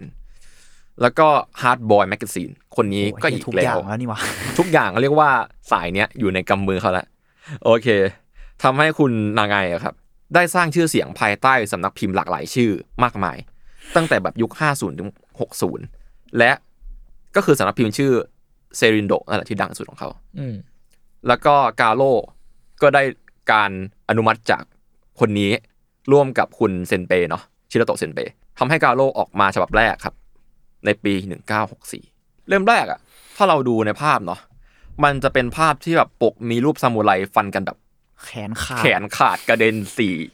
สามสี่แขนเลยอะเหี้ยแล้วสวยชิบหายเป็นการเปิดตัวที่ดุเดือดนะ ให้รู้ไปเลยว่า ใช่เกี่ยวกับอะไรชัดเจน ชัดเจนชัดเจนมาก เป็นแบบซามูไรที่ต่อสู้กันแบบชุลมุนเลยครับ แบบสี่สี่ต่อหนึ่งอะไรอย่างเงี้ย รู้สึกว่าเล่มเล่มเนี้ยเล่มแรกๆเนี่ย มันดูเป็น compose ที่จะดูแบบอินเตอร์ดูเป็นงาน art เหมือนกันแบบสวยมากมันไม่ได้เป็นการวางแบบเทคเละๆเยอะๆอะอ่าแบบ magazine ที่เราเป็นแล้วก็ความประหลาดของเขาคือกาโร่อะครับเป็นปกแข็งแล้วปกปกปกเป็น cardboard เว้ยก็ยิ่งเชี่ยยิ่งน่าเก็บกว่าเดิมนะ cardboard แข็งๆอะอ๋อเป็นปกแข็งเหรอเพิ่งดูเลยนะเนี่ยต่อไปเราจะมาพูดถึงงานในกาโร่ที่แตกต่างจากในมังงะยุคนั้นว่าใครเป็นยังไงกันบ้างแล้วกันครับ ในช่วงตอนต้นนะครับชิราโตะได้สร้างงานประมาณแบบหนึ่งร้อยถึงสองร้อยหน้าต่อเดือน ให้ฟรีสำหรับสำนักพิมพ์นี้ โดยโดยมีเงื่อนไขว่าเขาจะสร้างสามถึงสี่ร้อยหน้าต่อเดือน เพื่อส่ง magazine อื่นด้วยหาเงินนะซึ่งแน่นอนว่าแกไม่ได้ทำเองหมดหรอกครับ แกก็มีสตูดิโอมีทีมของแก เห็นว่ามีประมาณเจ็ดแปดคนครับ แต่ก็ถือว่าเยอะมาก ๆอยู่ดีอืมแล้วถือว่าก็เป็นการช่วยรันนิตยสารที่ตัวเองหลักมาก ๆ เพราะเป็นผู้ก่อตั้ง ก็บ้าพลังอยู่นะคือหมายถึงว่าเป็นเรื่องของเขาเอง แต่เอ่อมีผู้ช่วยวาดใช่ไหมหรือใช่หรือหมายถึงใช่ว่ามีนักเขียนในสังกัดด้วย เออเป็นผู้ช่วยวาดได้เฉยๆครับอืมก็คือเรื่องของเขาเองนั่นแหละครับโอเคโหเฮียเยอะมากนะเยอะมากเยอะมากเยอะมากอืมแล้วก็หนึ่งในกำลังหลักสำคัญของเขาครับ ที่ทำให้เขาและกาโร่มีชื่อเสียงได้ก็มีคนหนึ่งครับ ชื่อ โคจิมะโกเซกิเขาก็คือผู้สร้าง Lone Wolf and Cub ซามูไรพ่อลูกอ่อนในเวอร์ชัน มังงะนั่นแหละครับอืมเป็นเจ้าแรกๆเลยก็คือในปีแบบหนึ่งเก้าเจ็ดศูนย์น่ะ งานเขาคือช่วงนั้น มันเป็น visual ที่เราคุ้นมากเลยใช่ไหมแบบเป็นซามูไรพ่อลูกอ่อนอืมแล้วก็เรื่องเนี้ยมันถูกรีเมคถูก reprint เป็นว่าเล่นและเวอร์ชันเนี้ยของเขาอะก็ถูกเอาไปแบบแปลเป็นภาษาอังกฤษเยอะแยะมาก แล้วแบบภาพสวยมาก สวยจริง ดีเทลแบบ มีการใช้แบบผู้กันวาดผสม G pen เนาะเส้นคมๆลงสีชัดเจน เรียกว่าไดไดนามิกสูงอะแล้วก็มีการผสมภาพวาดแบบญี่ปุ่นปนๆบ้างอืมอืมแต่ในช่วงแรกเนาะคุณโกชิมะเนี่ยเขาก็ยังไม่ได้เขียนการ์ตูนออกมาก่อน ตอนแรกเขาเป็นผู้ช่วยก่อนก็คือแบบทำงานแบบเป็นคนตัดเส้นนะครับ ก็คือตัดเส้นในเรื่องที่ชื่อว่า Legend of Kamui เป็นเรื่องหลักรุ่นแรกของกาโร่คนวาดก็คือชิราโตะเซนเปเป็นคนทำเซนเปทำเนื้อเรื่องอะครับทำเนื้อเรื่องอ๋อลงดินสอครับ แต่ว่าคุณโกจิมะเนี่ย เป็นคนที่แบบคอยตัดเส้นให้อะครับอืมเรื่องราวหลักๆ ก็คือเป็นแบบมีตัวละครชื่อคามุยครับ เกิดขึ้นอย่างไม่ค่อยชอบทำนักครับของครอบครัวบุราคามิน อย่างที่ผมเคยเกรินไว้ตอนต้นว่าทำไมผมต้องเล่าอืมบุราคามินก็คือเอกเคจันจันทานในญี่ปุ่นเนาะถูกกดดันสังคมเยอะมาก เกิดในบริเวณนอกส่วนนอกของปราสาทในญี่ปุ่นครับ เป็นเรื่องที่คนญี่ปุ่นไม่พูดในเวลานั้นหรือ บางคนก็ไม่รู้จักเลย รู้จักกันน้อยมากครับแทบจะแบบดูซุกใต้พรมมาโดยตลอด ดรไรอันนะครับ ที่เป็นคนเคยจัดจัดเลคเชอร์ให้ผมฟังมาอ่าเขาเขาบอกว่าบุราคามินเนี่ย ยังมีแบบเบาๆเจือจางในทุกวันนี้เนาะแล้วก็เป็นประเด็นที่ถกเถียงกันมากในช่วงกลางศตวรรษที่ยี่สิบมันเลยน่าสนใจที่ว่าเขาซัดเรื่องเนี้ยมาก่อนหนานั้นนิดหน่อยด้วยซ้ำเป็นการขุดประวัติศาสตร์ที่ไม่อยากถูกกล่าวถึงในญี่ปุ่นให้ออกมา ในในมังงะอะครับ ซึ่งมันก็เรียกได้ว่าเป็นการกระตุ้น อารมณ์เหมือนกันของสังคมในตอนนั้น เพราะว่ามันไม่เคยถูกเล่าในหนังสือเรียนนะครับบุราคามินอืมหนังสือประวัติศาสตร์ญี่ปุ่นในช่วงเวลานั้นไม่เคยถูกเล่า เพราะว่ามันจะมีทั้งครูและหนังสือเรียนที่ถูกเซ็นเซอร์เรื่องนี้ไว้เหมือนแล้วก็ครูเขาก็ไม่ยอมพูดถึงเนี่ยหมายถึงว่าไม่ไม่อยากพูดถึงอะอ่าเออเออพยายามแบบเหมือนแบบพยายามจะลบเลือนประวัติศาสตร์อะอืมอืมแบบก็คงเรื่องความแบบชาตินิยมบางอย่างละมั้งคงไม่อยากเห็นร่างร้างของประเทศอะอืมแต่ว่ามันก็เริ่มดีขึ้นในช่วงในช่วงแบบ 80 90นะเพราะว่า มันมีการเรียกร้องขึ้นอย่างที่ผมเคยพูดไว้เนาะอืมโอ้อันนี้คือ อันเนี้ยถ้าเกิดดูเนี่ยผมจะมีรูปให้ดูเลยทางซ้ายจะเป็นรูปของวุราคามินที่ถ่ายกับกล้องวินเทจยุคนั้นเนาะอืมก็เป็นรูปแบบก็จะเห็นว่าแบบเป็นแบบชาวบ้านแบบดูแบบเอ๊ะไม่ค่อยสะอาดนักอะครับ อ่าอ่าแบบหนวดเคราลุงหนวดรังเขาลุงลัง อืม มันมีความ หมายถึงว่าด้วยหน้าตานี้ถ้าผิดก็ขออภัยแต่ ดูมีความเป็นแบบชาติพันธุ์อื่นที่ไม่ใช่ญี่ปุ่นด้วยซ้ำปะใช่ใช่แบในบในแง่หนึ่งไม่ไม่แน่ใจว่าเกี่ยวกับเรื่องนั้นด้วยหรือเปล่าเรื่ที่องเป็นปัจแบบจัยหนึ่งอืม เรื่องการดูถูกเรื่องแบบการเออสร้างรายได้ หรือว่าหมายถึงความเป็นชายขอบในหเอลายอๆความมิติชายขอบอะความชายขอบอะแล้วก็แบบเรื่องแบบแอฟฟอร์ดสิ่งต่างๆ มันก็น้อยเนาะเลยรู้สึกว่าเอ๊ะมันเกี่ยวกับเรื่องเชื้อชาติด้วยหรือเปล่านะเพราะว่าหน้าเขามีความแบบ ไม่แน่ใจว่ะดูเป็นอืมอืมแต่ผมก็รู้สึกว่าจะเป็นคนญี่ปุ่นเนี่ยแหละเพราะว่าดูทางซ้ายเอ้ยดูดูทางขวาครับอืมรูปรูปทางขวาที่ผมเอามาที่เอามาเทียบกันเลยอะมันคือการประท้วง เพื่อเรียกร้องบูราคามินในช่วงนั้นแหละครับ ช่วงแบบ80 90อืมก็จะเห็นได้ว่าแบบเขาก็เป็นคนญี่ปุ่นอืมธรรมดาคนหนึ่งแหละครับไม่หมายถึงภาพเก่าเราค่แต่ว่ารู้สึกแต่ว่าแต่ว่าภาพเก่านี่น่าสนใจน่าสนใจ อืมอืมต้องอาจจะต้องไป research เพิ่ม แน่นอนว่าการที่ทำอย่างเงี้ย มันทำให้กาโร่ magazine น่ะนอกจากเป็นการ์ตูนทางเรื่องแล้วอะ มันคือ หนังสือสะท้อนประวัติศาสตร์ในคราบการ์ตูนน่ะอืมก็ว่าได้เว้ยอืมอืมตัวอย่างที่ตรงกับที่พูดมาเมื่อกี้เลยนะ คือเรื่องที่ชื่อว่าโชสุเกะpeasant child ซึ่งคำว่า peasant child อะหรือว่า peasant นะเขาเรียกว่ามันแปลว่าลูกของชาวนาเนาะอืมและโชสุเกะครับ เป็นลูกชาวนาที่เรียนรู้วิธีเขียนอ่านด้วยตัวเองเว้ย แล้วก็เนื่องจากที่แบบพอเขาเขาพออ่านได้ครับเขาก็เลยเรียนรู้วิธีการสร้างเกษตรกรรมแบบใหม่เว้ยที่จะเป็นประโยชน์มากมายแก่กลุ่มชนของตัวเอง เพราะว่านอกนั้นอะเขาสามารถอ่านบัญชีได้อะทำให้เขาอะสามารถไปแอบอ่านบัญชีของพ่อค้าหรือว่าซามูไรที่โกงหรือตัดเงินชาวบ้าน หรือขาดทุนเท่าไหร่เขาก็รู้เว้ยก็ทำให้เราเห็นได้ว่ายุคก่อนญี่ปุ่นมันก็มีเรื่องเล่าอะไรอย่างนี้เหมือนกันอืมและ บางช็อตในมังงะครับ ก็จะมีข้อมูลแบบเทคยาวๆมาก ๆเลย ที่พูดถึงการเกษตรยังไงบ้างในยุค 300 ปีก่อนของญี่เฮียปุ่นนี่มันด็อกิวเมนต์แล้วนะเออมันคือถ้าจะเป็นอ๋อ documentนต์แล้วเว้ยไม่ว่าจะเป็นแบบเรื่องแบบฤดูการเพาะปลูกการเก็บเกี่ยว แล้วก็แบบจะมีบาง scene ที่ลง specific กว่านั้นเว้ยเช่น แบบยกตัวอย่างว่า โชว์วิธีการชั่งข้าวของญี่ปุ่น และวิธีที่ซามูไรโกงตาชั่งเว้ยไอ้เฮียโอ้โห ก็ detail ประมาณนึงหมือนกัน detail เยอะมาก research เป็นการเล่นกับประวัติศาสตร์ที่เดือดมาก แล้วก็ในเรื่องเรื่องอะครับ โชสุเกะก็สร้างวิธีใหม่ ๆ ที่แบบ ในการแบบป้องกันการโกงหรือว่าการทำให้ผลผลิตดีขึ้นนะครับอืมเพราะความรู้จากการศึกษาเว้ยรวมทั้งเป็นการที่แบบเขาอะโชสเกะกลายเป็นคนที่แบบสอนความรู้สอนหนังสือ ให้กับเด็กๆ ชาวนาอ่านออกเขียนได้แบบหลบๆซ่อนๆในซีนที่เห็นคือแบบไปแบบจะมีแบบก้อนหินพังๆอะครับ ที่แบบมีอุโมงค์ข้างใต้อะก็แอบไปเปิดไฟไป จุดไฟสอนหนังสือกันในนั้นนะอืมอืมเอาจริงก็เหมือนที่คุณพูดมันมีความแบบ มันสามารถกลายเป็นสื่อการการสอนประวัติศาสตร์ในแง่หนึ่งได้เลยเหมือนกันนะเออ แล้วก็แบบมีความแบบเล่าถึงสังคมด้วยว่าแบบตอนนั้นอะซามูไรหรือว่าแบบชนชั้นสูงอะกดดันชนชั้นล่างยังไงบ้างอืมก็คือทำให้ขาดการศึกษานั่นแหละอืมก็พูดได้เลยว่าแบบเรื่องเนี้ยเป็นเรื่องที่แบบสอดแทรกความรู้เนาะไม่พอยังแสดงถึงความแบบสำคัญของระบบการศึกษาแก่ผู้ยากไร้อีกเว้ย เพราะว่าตามข้อมูลอะเวลานั้นอะในญี่ปุ่นอะมันก็มีเรื่องปัญหาทางระบบการศึกษาทุนการศึกษาอืมการที่มีเรื่องนี้ออกมา มันเป็นกระบอกเสียงอย่างหนึ่งเหมือนกันอืมแล้วก็ทำให้ทุกคนได้รู้ว่ามันมีเรื่องอย่างนี้เกิดขึ้น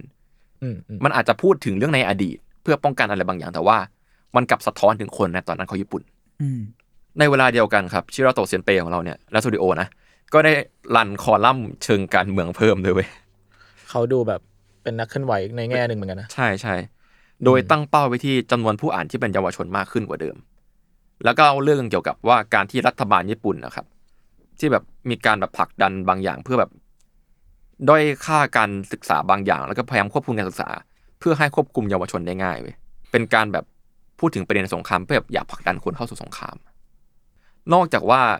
ที่เราคุ้นเคยกันอะฮีโร่ในมังงะหรือฮีโร่ในต่างๆนานามันจะเป็นแนวต่อสู้ action เนาะแต่ว่าชิราโตะ เล่าฮีโร่ของเขาในในความเป็นแบบฮีโร่ในชีวิตจริงอะที่คอยพูดกับเยาวชนในเวลานั้น เป็นฮีโร่ที่ไม่ได้มาจากการต่อสู้แต่มาจากคำพูดและการกระทำเว้ยทำให้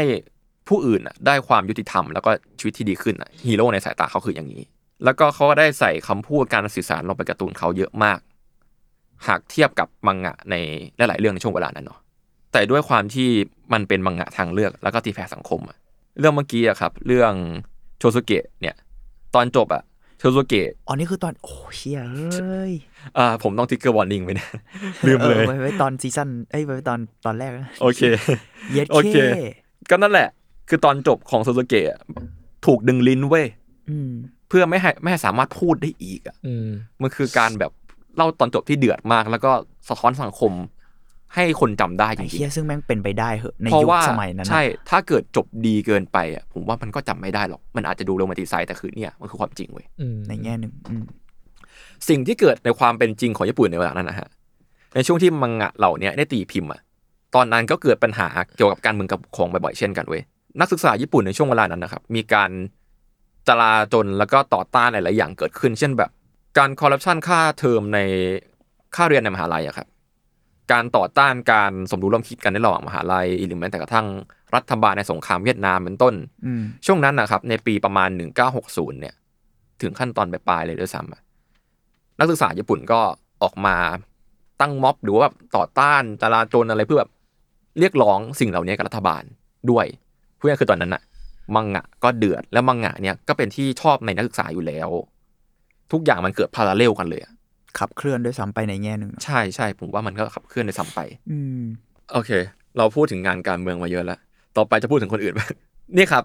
คุณคุณไหมนี่คือคิทาโร่อืมอืมก็คือคิทาโร่ถูกสร้างโดยคุณมุสกิชิเรกุเนาะซึ่ง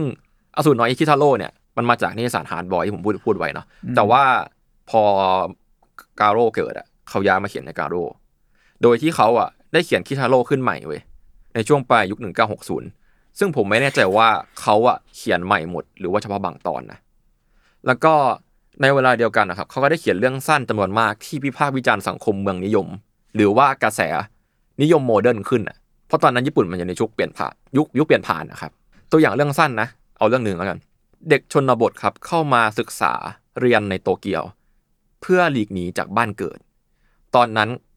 นักศึกษาคนนั้นนะครับเริ่มมีความเออร์เบิร์นขึ้นอะเริ่มแบบเชื่อในวิทยาศาสตร์ แล้วก็เขาก็กลับมาบ้านครับ เจอหน้ากากหน้ากากหนึ่ง แล้วแม่บอกว่านั่นมันหน้ากากนามาฮาเกะนี่ ซึ่งเป็นหน้ากากปีศาจญี่ปุ่นจากทางเหนือครับ อืมเอ้ยแล้วแล้วบอกแล้วยังบอกลูกว่า อย่าหารกล้าใส่หน้ากากนั้นเด็ดขาดนะมันต้องสาบ แต่ว่าลูกก็เถียงเรื่องความงมงายของพ่อแม่ในความเชื่อประเพณี ก็เลยเอามาใส่ แล้วก็พอถอดออกมา หน้าเขาก็กลายเป็นเหมือนปีศาจในหน้ากากนั้น อืม อืม ก็คือมุสกิอะครับ ได้สร้างเรื่องสั้นอีกมากมายเลย ที่เน้นหลักเนี่ยแบบกฎเกณฑ์และความเชื่อเก่าๆมาชนกับสังคมเมืองยุคใหม่ในตอนนั้น ที่คนกำลังคลั่งสังคมเมืองกันอยู่ มันเป็นกระแสแหละกระแสสังคมแหละ ก็คือแบบมีความ Urban ชอบ Nice ในเออเมนไนส์อืมแบบชอบวิทยาศาสตร์มากๆ หรือว่า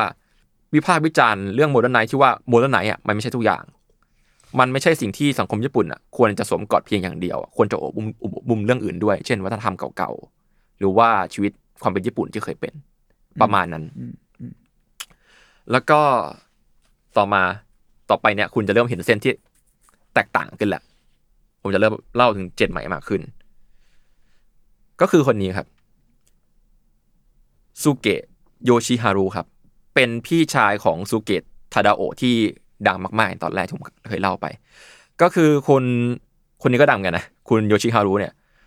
ไม่ว่าจะเป็นคุณพี่เป็นน้องดังดังทั้งคู่ แต่คุณคนน้องนี่ดังกว่า งานของคุณโยชิฮารุครับ เป็นเรื่องสั้นเชิงวรรณกรรมเว้ย ก็คือจะเน้นบรรยายระหว่างการการเดินทางหรือท่องเที่ยวในเนื้อเรื่องอะครับเพื่อพบเจออะไรบางอย่างในเรื่องมักจะออกไปทางแบบ surreal ครับ ซึ่งเป็นเรื่องหนึ่งที่ทำให้คนในกาโร่อะได้ชาได้สร้างชื่อเสียงขึ้นมา ถัดจากชิราโตะเลยก็ว่าได้ครับ โดยงานสำคัญของเขาอะครับ ของคุณโยชิฮารุเนี่ยก็คือชื่อเรื่องว่าเนจิชิกิ โดยอธิบายง่ายๆเนาะก็คือเรื่องเนี้ยครับ มันเซตฉากอยู่ในช่วง World War II เว้ยอืมความจริงเรื่องนี้คือใช้ภาพสองสีก็คือ ขาวดำก็จริง แต่มีสีส้มมาแซมในบางครั้ง เพื่อเป็นการสปอตไลท์ไปในตัวละครหรือบางสิ่งบางอย่าง และเพื่อเล่ากิมมิคของเรื่องเนาะถ้าดูในลายเส้นอะพี่เม้งลองมองลายเส้นคิดว่าเป็นไงบ้างสวย มันก็ดูมีความ realistic ขึ้นปะแล้วมันดูมีความแบบใกล้ใกล้เคียง ใกล้เคียงกับคนจริง ๆ มากขึ้น อืม ผมกลับว่ามันในสายตาผมมาดูภาพประกอบมากเลยเว้ยอืมผมว่ามันเซอร์เรียลแล้วก็หมายถึงวิธีการทางภาพมันไม่ใช่ใช้แค่การวาดฉากเพื่อเล่าเรื่องอะเนี่ยมันมีซิลูเอตเงา มีคอมโพสที่แบบเออเออประหลาดอะในตรงนั้นอะใช่ แล้วดูคนที่ไปยืนนะมันมันเอ ในอแง่หเช่นึนงแบมับนซีนิมาติกด้วยซีนิมาซ้ำติกมากอะแบบซีนที่แบบ มีคนคนหนึ่ง ยืนอยู่แบบหันหลังให้ริมทะเลทะเลมีมีแบบเครื่องบินวิ่งอะเครื่องบินทิ้งระเบิดด้วยใช่ซ้ำแล้วเครื่องบินอัะคิงระเบิดด้วยใช่นี่คือสิ่งที่เขาซ่อนไว้ อืมความเจ๋งของเขาอะมันยังมีอีกก็คือเดี๋ยวขอเล่าซีนตัวอย่างแล้วกัน คือมันจะมีซีนหนึ่งครับ ที่ตัวละครพระเอกอะสวยมากไอ้เหี้ยสวยมากสวยมาก เป็นซีนที่เขาอะเดินเดินไปในเรลโรดทางรถไฟเนาะแล้วมีป้ายเยอะมากเว้ยป้ายแบบป้ายบอกทางอะ เรียงกันเป็นตับเลยแต่ป้ายน่ะ ไม่มีตัวหนังสือเลย ป้ายเหล่านั้นน่ะ ไม่สามารถช่วยเขาหาทางออกของชีวิตเขาได้อะครับ ปัญหาเหล่านี้อะครับ ก็ได้จบขี้คายลงไปด้วยการที่ว่าเขามาเจอหมอหมอผู้หญิงครับ อืมในเกาะที่ทำงานคู่กับการเป็นโสเพณีในเวลาเดียวกัน แล้วเขาก็ล่องเรือยนต์หนีออกจากเกาะไปในตอนจบของเรื่อง อืมคือเรื่องเนี้ย พอดูแล้วแบบมันตีความได้เยอะมากนะมันดูแบบ ไม่เหมือนมังงะที่ผมเคยอ่านมาหลายเรื่องเลยอะแม้แต่ทุกวันนี้นะมันมีทั้งแบบให้ตีความหมายได้มากมายเนาะมีความ coming of age บางอย่าง ที่ให้กับวัยรุ่นญี่ปุ่นในช่วงเวลานั้นในช่วงเวลาที่ผ่านพ้นสงครามอะรวมทั้งมีการพูดถึงเซ็กส์ที่ลามไปถึงอุตสาหกรรมเซ็กส์ภาพบางฉากที่ได้ reference มาจากการที่แบบเอามาจากหนังสือเรียนในยุคสงครามโลกครับอืมเดือดมากก็คือแบบ ceremony อะมันคือ ceremony ทหารเว้ยแล้วมันมีภาพเนี้ยในในหนังสือเรียนสงครามโลก เป็นทหารยืนเรียงกันเป่าแตรสี่คนน่ะแล้วแบบคอมโพสค่อนข้างใกล้เคียงกันมากๆ แล้วเป็นหนังสือเด็กหนังสือเรียนน่ะอืมก็เออเขาก็จงใจอยู่ โอเค มาคนใหม่ละคนนี้ผมว่าหลายๆคนจะคุ้นกับเส้นเขาพอสมควร ใช่ครับเซอิจิตามที่พี่เมงพูดเลย ก็คือคุณเซอิจิเขาก็ลงในการโร่เหมือนกัน ก็คือคุณฮายาชิเซอิจิผู้ให้กำเนิดโคอุเมะจัง รู้จักโคอุเมะจังปะ อุ้ยแต่ผมไม่เคยอ่านเรื่องนี้เพราะผมไปอ่านเรื่องแบบอื่นๆอ่าโคอุเมะเหรอคือโคอุเมะจังน่าจะดังเนี่ดัยเป็น character บนลูกอมบวยของญี่ปุ่นนะครับ ที่เราเห็นเวลาไปเที่ยวญี่ปุ่นเยอะมากเลยเว้ยอ๋อเหรอเหรอเออเออไอ้อันเนี้ยเห็นเห็นบ่อยมาก มันคือลูกอมโคอุเมะหรือลูกอมบวยแข็งๆอะของของลอตเต้เว้ยที่ตอนเนี้ยก็ยังมีขายในญี่ปุ่นนะอ๋ออ๋ออ๋อซึ่ง packaging มันเป็นอย่างนี้ปะอันเนี้ยคือน่าน่าจะล่าสุดแล้วครับอ๋อเชียก็คือนั่นแหละเป็นเป็นผู้หญิงถ้าอธิบายเนาะ คนเนี้ยจะวาดเส้นแบบสวยงามมากเว้ยแบบมีความ surreal นะ แต่ว่าแบบมีความพลิ้วไหวอะแล้วก็เส้นดูผู้หญิงมาก ๆ ดูแบบเป็นผู้หญิงในกิโมโนอะไรอย่างเงี้ยครับ มีดอกไม้มีสีที่ดูแบบสดใสสลับดาร์กการเล่นสีของเขานะ ประมาณนั้น ลองไปหาดูกันได้สำหรับแบบคนที่ชอบงานเชิงภาพประกอบคนนี้ก็ดี ตอนแรกผมจะพูดถึงคนนี้น้อยๆว่ะแต่ว่าขอเล่าซะหน่อยแล้วกัน ก็คือคุณฮายาชิเนี่ยแหละ เมื่อกี้เลย คือเขาอะมาก่อนการจริงๆเว้ยเพราะว่าเขาอะได้สร้างเรื่องหนึ่งชื่อเรื่อง Red Color Elegy ใช่ พูดถึงคู่ animator ญี่ปุ่น ที่ struggle ชีวิตด้วยแบบมีปัญหาชีวิตในการทำงานสถานที่ที่พอเดาๆได้ว่านี่มันโตเอะ หรืออะไรประมาณนั้นแน่ๆในเรื่องอะอืมคือสตูดิโอญี่ปุ่นอะซึ่งแบบอย่างที่เรารู้กันว่าแบบ อุตสาหกรรม animator ญี่ปุ่นมันชีวิตแย่ หรือว่างานบางอย่างมันอะไรพวกเนี้ย ไม่ค่อย healthy เท่าไหร่ แล้วเรื่องเนี้ยครับ มันก็ดังพอสมควรเลย ได้กลายเป็นหนังเลยนะ แล้วก็แบบได้แบบดัดแปลงเป็นเพลงป๊อปด้วยถ้าพูดถึงเส้นแล้วยังมีคนหนึ่งที่ชัดเจนมากๆครับก็คือ ชื่อซาสกิมิกิครับมากิเอาใหม่ ไม่ต้องใหม่แล้วมึงไปเลยโอเคซาสกิมากิซาสกิมิกิครับเป็น เป็นนักวาดที่รับอิทธิพลมาจากฝั่งอังกฤษสูงมากอืมเออแต่ลายเส้นเขาฝรั่งนี่นะใช่ใช่เส้นเขาจะแบบฝรั่งเลยแหละพูดง่ายๆเนาะก็แบบตะวันตกเลย เขาได้รับอิทธิพลอย่างมากมาจาก The Beatles ครับ แล้วก็เขาชอบ British Rock มากอะ Brit Rock อะเพลงร็อกอังกฤษเนาะแล้วก็ลายเส้นเนี่ยได้รับอิทธิพลอย่างแรงมาจากคนที่ชื่อว่าโรเบิร์ตครัมหรืออาร์ครัมครับ ซึ่งคนเนี้ยก็เป็นหนึ่งใน comic ใต้ดินอเมริกาที่ดังมากๆ พอๆกับแมดในช่วงเวลานั้นอืมอืม ก็อย่างที่ผมพูดว่า comic ใต้ดินอเมริกามันเอฟเฟกต์มาจริง ๆ นะ ก็เลยต้องเล่า โอเค นั่นแหละ ทำให้งานเขาอะดูแบบถ้าอย่างที่ดูในรูปหรือว่าที่เรามันถ้าเราจะบรรยายเนาะมันคือเหมือนป๊อปอายเหมือนแบบเหมือนการ์ตูนฝรั่งอะอธิบายไม่ถูกนะคือมันเหมือนการ์ตูนฝรั่งเลยเว้ยที่แบบมีความเวียดเวียดๆเข้ามาอีกทีหนึ่งอะแล้วก็สีสันสดใสดูแบบดู LSD มากอะพูดตรงๆอืมแต่แบบดูแรกผมก็นึกถึงป๊อปอายเหมือนกันนะเออเออแต่ว่างานเขาอะมันมันมีหลายเส้นมากเลยเว้ยแต่ทุกอันดูดูฝรั่งหมดเลยนะขวานั่นก็งานเขาเหรอใช่ครับ โอ้เหมือนครัมมากเลยอะใช่ใช่คืองานเหมือนงานมากขวาคือเหมือนเหมือนคลัมมาก แต่งานซ้ายแบบมีความผสม อืมอืมอืมอืมซึ่งคลัมก็เป็นหนึ่งในตัวละครดังคนหนึ่งเหมือเรานกัสนปอยตอนหน้าอีกแล้วเออสามตอนแล้วพี่นะโจสามกี่ตตออนนแล้วนะได้พวกเคียโอเคนั่นแหละไม่ไม่ได้ทำสคริปต์ด้วยโอเคโอเค นั่นแหละทำให้งานของเขาอะครับ มันมันน่าสนใจมากที่ว่าสวยจังเขาเป็นคนที่รับอิทธิพลมาจาก pop culture อย่างแรงที่สุดคนหนึ่งในกาโร่เนาะอืมทำให้เขาพูดเรื่องแบบฮิปปี้ หรือว่าแบบมี symbol ใด ๆ ที่แบบสื่อถึงเชิงฝั่งนั้นเช่นนับในเหในงานเนี่ยผมเห็นโป๊ปด้วย เห็นแบบ โป๊ปกำลังเทสักอย่างเซลวานที่โผล่มาจากอะไรสักอย่างหรือแบบเฮียอะไรวะเนี่ยเออมันมันงานเขาดูอะไรวะเนี่ยมากๆเลยครับ คือ surreal มากแล้วก็ใช้การสลับช่องเล่าแบบ ไม่ประติดประต่อครับ อืมเออเออประมาณนั้นแล้วกัน และเขาอะเป็นที่รู้จักกันมากๆเลยครับ เพราะว่าเขาเป็นคนที่ได้วาดภาพปกแรกๆและเล่มต่อๆมาของมุราคามิ อ๋ออ๋อฮาเหรรุอเออมุราคามิฮารุกินั่นแหละนักวาดนิยายเอ้ยนักเขียนนิยายที่เรารู้จักกันนั่นแหละนี่ Hearing the Wind Sing เชี่ยตั้งแต่เล่มแรกเลยครับ เล่มแรกหนึ่งสองสามสี่แบบผมจะไม่ได้ว่าจบที่เล่มไหนที่เขาวาดนะเขาวาดหลายเล่มมากแล้วแบบจริง ๆ เส้นแต่ละเล่มก็ไม่ค่อยซ้ำกัน แต่ว่าจะมีลักษณะของสีที่เป็นตัวตนของเขาอยู่นะ ประมาณนั้นถือว่าเป็นคนที่มาจากกาโร่แล้วก็แมสอืมอืมอืมอืมแต่รู้สึกว่าคนศิลปินที่คุณเล่ามาที่ที่เขียนในการโลกเขามีลายเส้นที่แบบว่า หลากหลายเหมือนกันนะแบบทุกคนเลยอะอืมที่เล่ามา มันเหมือนเป็นช่วงที่ทดลองปะหรือว่าเขาแค่แบบทำตามใจตัวเองอะไรอย่างเงี้ยวะผมว่าก็ทดลองด้วยแล้วก็ทำทำใจตัวเองด้วย เพราะว่ามันไม่ถูกควบคุมเหมือนแบบ ตัวมังงะที่เกิดขึ้นในเวลาเดียวกันอะเพราะอันนั้นมันถูกควบคุมเพื่อขายเด็กใช่ไหมเพราะแบบพอไม่ต้องขายเด็กแล้วอะเราจะเป็นอะไรก็ได้อะอืม อืม พอไม่ต้องแคร์ใครแบบจะเล่าแค่ใครที่อยากอยากจะเล่าอะแล้วก็ต่อไปผมจะพูดถึงอีกคนหนึ่งเนาะที่ดังควบคู่กันเลยก็คืออืม คัตสึมาตะซูซูมุซึ่งคนนี้งานที่เขาดังเขาเลยคือฟุกุชิมะ Devil Fish อืมแค่ชื่อก็รู้สึกชัดแล้วเนาะฟุกุชิมะเนี่ยอืมเกี่ยวข้องกันใช่ไหมใช่ครับ ก็คือเป็นงานเขาอาจจะเขียน comic สะท้อนถึงanti-nuclear movement นะครับอืมแล้วก็ผสมเรื่องแบบตำนานเมืองบ้าง เช่นในเรื่องนี้ก็จะมีกัปปะผสมอ๋อแล้วก็มีเล่าเรื่องกับการทดลอง Devil บางอย่าง Fish อ๋อใช่ใช่ภาพสวยมากภาพสวยมากเส้นมีสไตล์มากครับ ลองไปดูได้ฟุกุชิมะ Devil Fish คือตอนเนี้ยผมไปได้เมาส์กับคนหนึ่งครับ คือเขาบอกว่าเพื่อนเขาอะเป็นคนต่างชาติที่อยู่ในญี่ปุ่นเว้ยคนนั้นอะเขาเป็นแฟนคลับกาโร่แบบคนสะสมกาโร่อะแบบแทบจะครบทุกเล่มอะเออผมก็เลยฝากถามเขาเว้ยเขาชื่อคุณเฟย์เฟย์เฮดดีเขามีเรื่องอะไรแนะนำผมไหมเขาบอกว่าแมวตัวนี้ ใช่ ก็คือเรื่อง Cat Soup ครับ หรือว่าเนโกจิรุจริง ๆ แล้วเนเนโกจิรุเนี่ย เรื่องเนี้ยถือเป็นเรื่องที่ดังที่สุดแหละ งานเนี้ยเราจะเห็นเราคุ้นเราเราจะเริ่มคุ้นแหละเพราะมันใหม่แหละมันเป็นช่วงตอนท้ายของกาโร่แล้วครับ character อะมันก็จะเป็นเป็นแมวเนาะเป็นแมวหน้า dead dead อะเราอาจจะเคยเห็นผ่านตากันบ้างอืมมีความหลอนๆร้อนๆหน่อย คือเธอคนเนี้ยครับ ได้เดบิวต์ในกาโร่ในช่วงแบบหนึ่งเก้าเก้าศูนย์อะอืมยุคเก้าศูนย์ก็เริ่มเริ่มใหม่ๆแล้วใช่ใหม่ละแล้วก็เรื่องเนโกจิรุเนี่ย เรื่องแรกก็คือชื่อเรื่องว่าเนโกเนโกจิรุอุด้ง เธอได้ใช้นาปากกาเนโกจิรุด้วยเพราะว่าแบบเหมือน represent ตัวเองเป็นแมวอะอ่าเป็นคนเหมือนวาดตัวเองขึ้นมา แล้วก็ในเรื่องอะแมวใช้ชีวิตเหมือนมนุษย์เลยนะ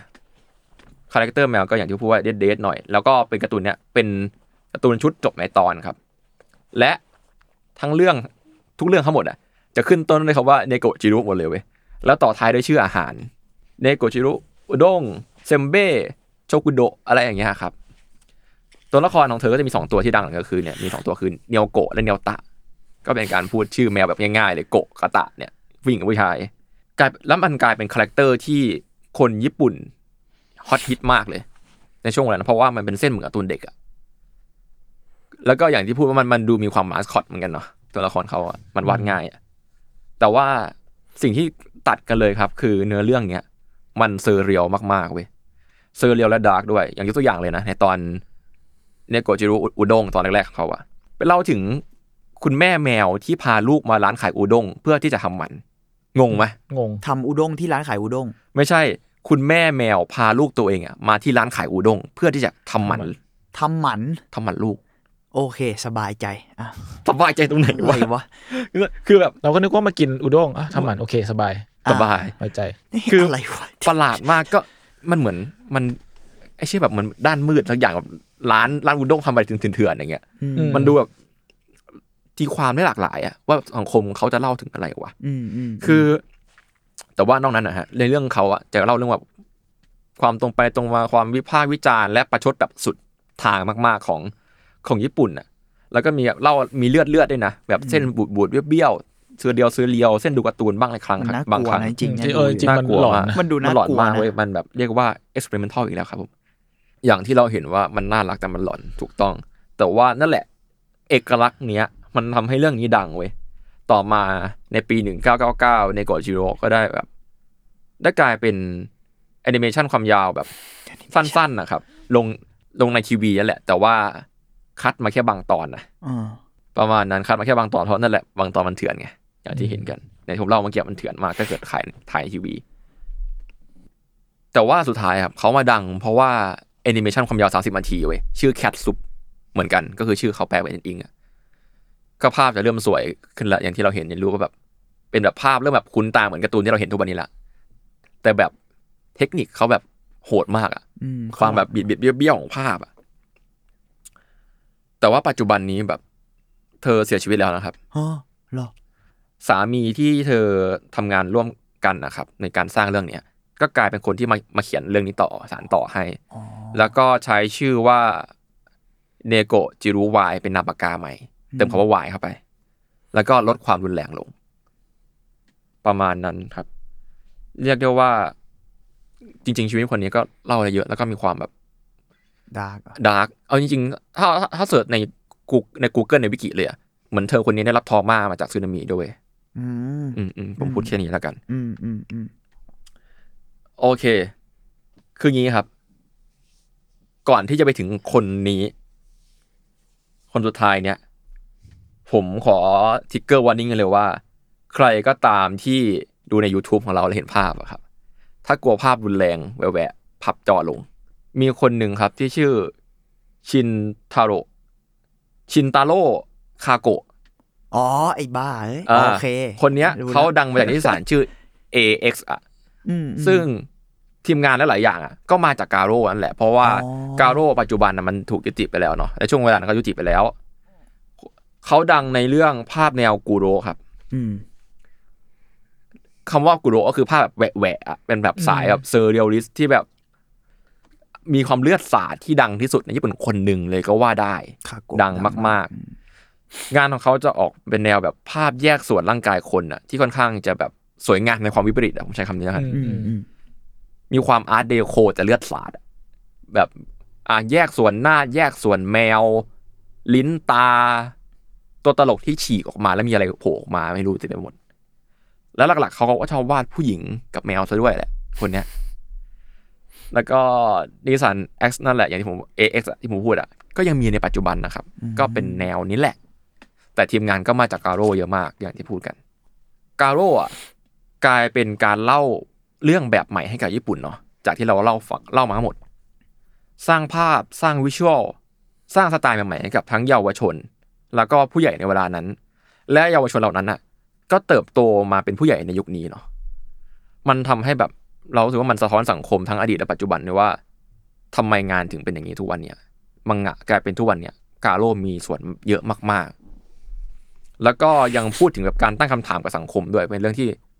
มังงะทำ ในยุคเก่ามากๆอย่าง 1960นะแล้วก็ยังมีเรื่องของประเทศชาติการเมืองตลอดเวลา ที่แสสอดแทรกเข้าไป ในตลอดยุค 90น่ะเอ่อกาโร่ครับตีพิมพ์ฉบับแรกในปี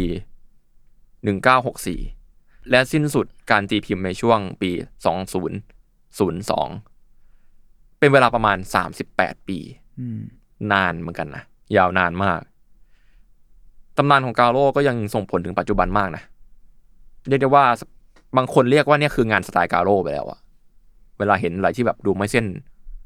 มังงะแบบโชเนนมากๆอะอืมแต่ที่แน่ๆว่าคือนั่นแหละ อย่างที่พูดคือกาโร่และเกคิกะด้วยก็ตามอะทำให้มังงะเป็นมังงะอย่างทุกวันนี้ ประมาณนี้แล้วกันที่ว่าแบบมังงะทุกวันนี้อย่างที่เรารู้กันเนาะมันแบบเนื้อหามันหลากหลายแล้วอะอื มมันลุ่มลึกได้หมดไม่ว่าไม่จะได้เป็นแบบภาพแบ่งแล้ยัวงอะไงเล่ายังไงอืมไม่ได้แบ่งขนาดนั้นแล้ว คนที่จะเลือกอ่านคือตัวเด็กหรือว่าคนคนนั้นเองอะแล้วก็มันสื่อสารกับทุกคนจริง ๆอะมังงะในทุกวันเนี้ยเรื่องของกาโร่ก็ประมาณนี้แหละ ดีครับ ผมอินมากตอนเนี้ย ผมชอบกาโร่มากเคยตามอยู่ แบบพยายามศึกษาจนถึงตอนเนี้ย อย่างไอคุณ Holmberg เขาก็เมื่อกี้คุยกับทีเคว่ามันเขามี IG ด้วยผมตามอยู่ชื่อ ชื่อ mangabergมังงะเบิร์ก เร็วมากเป็นแบบสุดเบียว แต่ว่าเป็น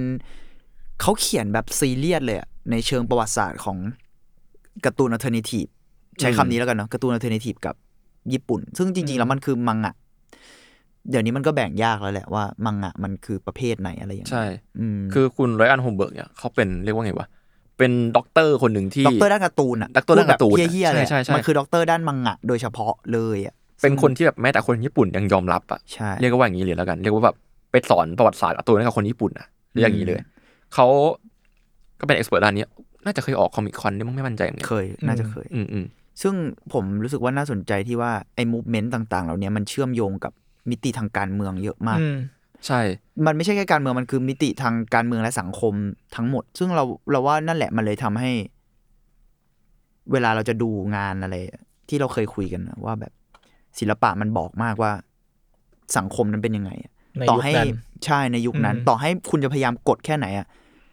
มันก็จะมีอะไรแบบนี้ออกมา เนี่ยเขาพยายามกดไม่เขาอาจจะไม่ได้พยายามสัทีเดียวแต่เรารู้สึกว่า คือญี่ปุ่นมันก็มีนโยบายสร้างชาติอะเนาะยิ่งหลังสงครามโลกใช่ในเชิใช่ง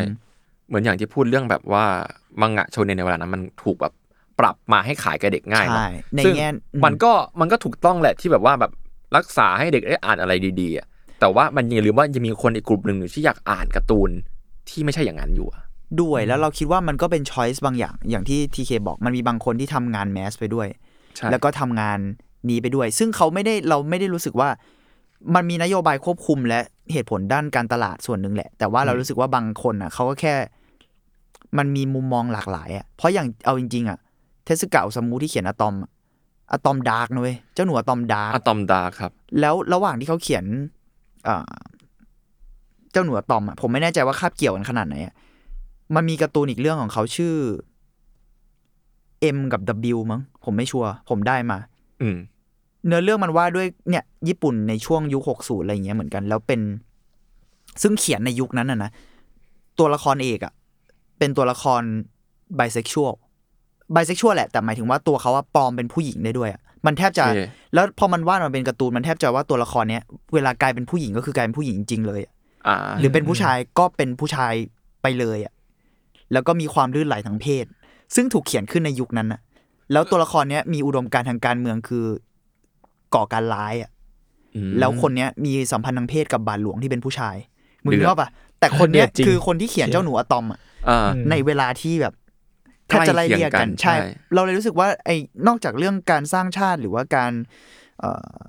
วิพากษ์สังคมของเขาอะมันพอในที่สุดแล้วถ้าคุณมีความหลากหลายอะสิ่งที่คุณพูดหลากหลายอะ เอ้ยเออเขาเรียกอะไรสิ่งแวดล้อมเอื้อให้คุณพูดได้หลากหลายอะใช่เราว่างานมันมันจะหลากหลายเองอะด้วยด้วยหลายอย่างเออด้วยธรรมชาติของมนุษย์ด้วยธรรมชาติของมนุษย์ชายมันมันเยอะมากคือหรือกระทั่งที่คาโกะ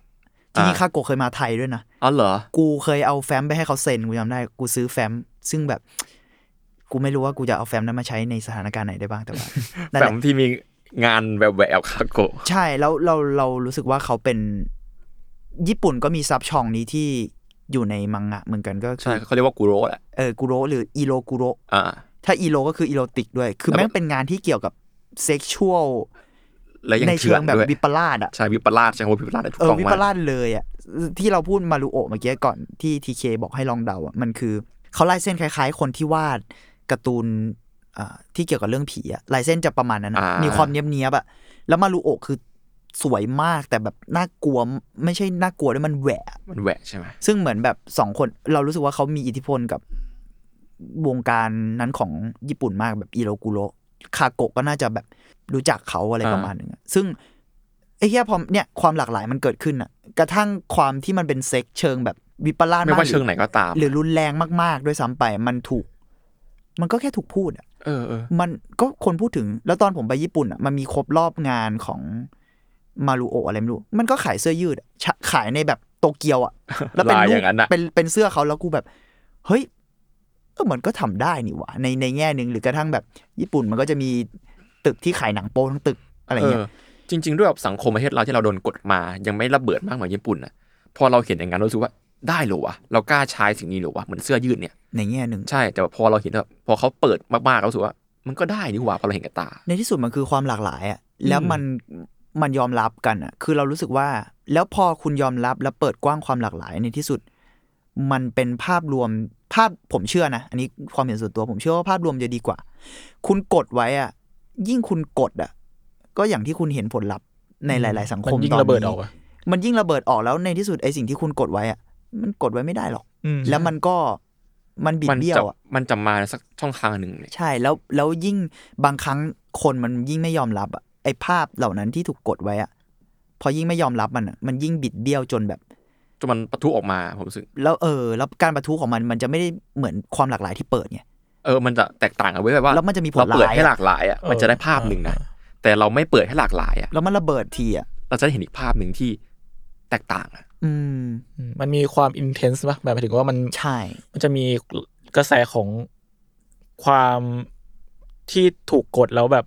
อยากจะออกออกมาจากการกดขี่กดลงมาอย่างนั้น แล้วมันก็กลายเป็นว่า อือืมม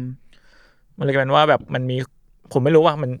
energy มันจะลบกว่าปะในผแง่มหนึ่งผมรู้สึกว่าผลลัพธ์ที่ออกมามันจะไม่ใช่ มันไม่ได้ถูกทำให้สร้างสรรค์อะเพราะมันอืมคือการกดไว้อะเป็นซึ่งซึ่งเออบางเป็นคนการระที่บายแล้วอะแต่บางคนที่ระบายออกมาผมก็เชื่อว่ามันก็โอเคอะนะแต่หมายถึงอืมว่าผมผมพูดถึงว่าสิ่งที่ถูกกดจนมันกลายเป็นแบบ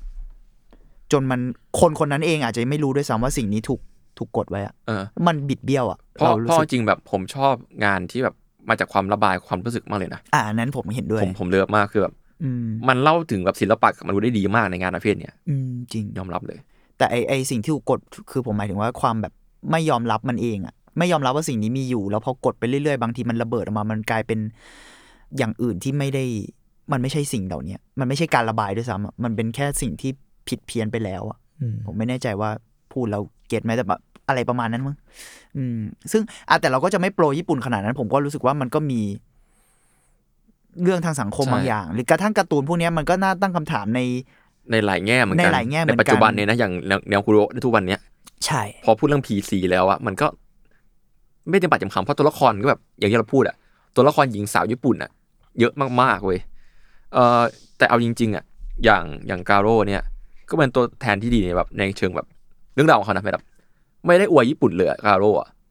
สังเกตว่าแบบเนื้อเรื่องเขาแบบพูดถึงแบบประวัติศาสตร์ที่ถูกสุกพรมหรือเรื่องต่างๆนานาที่แบบว่า ประเทศเขาก็ทำอะไรไว้อะแต่ถ้าคุณสังเกตดีๆ อันนี้แบบ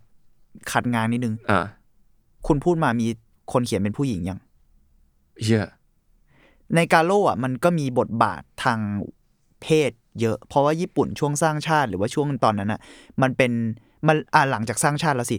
พวกนี้มันก็มีความขบฏบางอย่างใช่ไหมอืมแต่ว่าเขาเองอะมันก็ได้รับอิทธิพลจากวัฒนธรรมฮิปปี้โบฮีเมียนอะไรก็ตามแต่ แล้วก็มีความขบฏมีความต่างๆ แล้วแต่ในที่สุด movement เหล่านั้นอะมันถูกฝังลากลึกในญี่ปุ่นในแง่ของความชายเป็นใหญ่เหมือนกันไงอืมอืมซึ่งคุณไอโฮมเบิร์กอะโฮมเบิร์กบอกว่ากูเรียกมังงะเบิร์กจนชินอ่าคุณไรอันโฮมเบิร์กเออถูกละไรอันอะเคยพูดเรื่องนี้ไว้เหมือนกันว่า ยุคกาโลเองอะ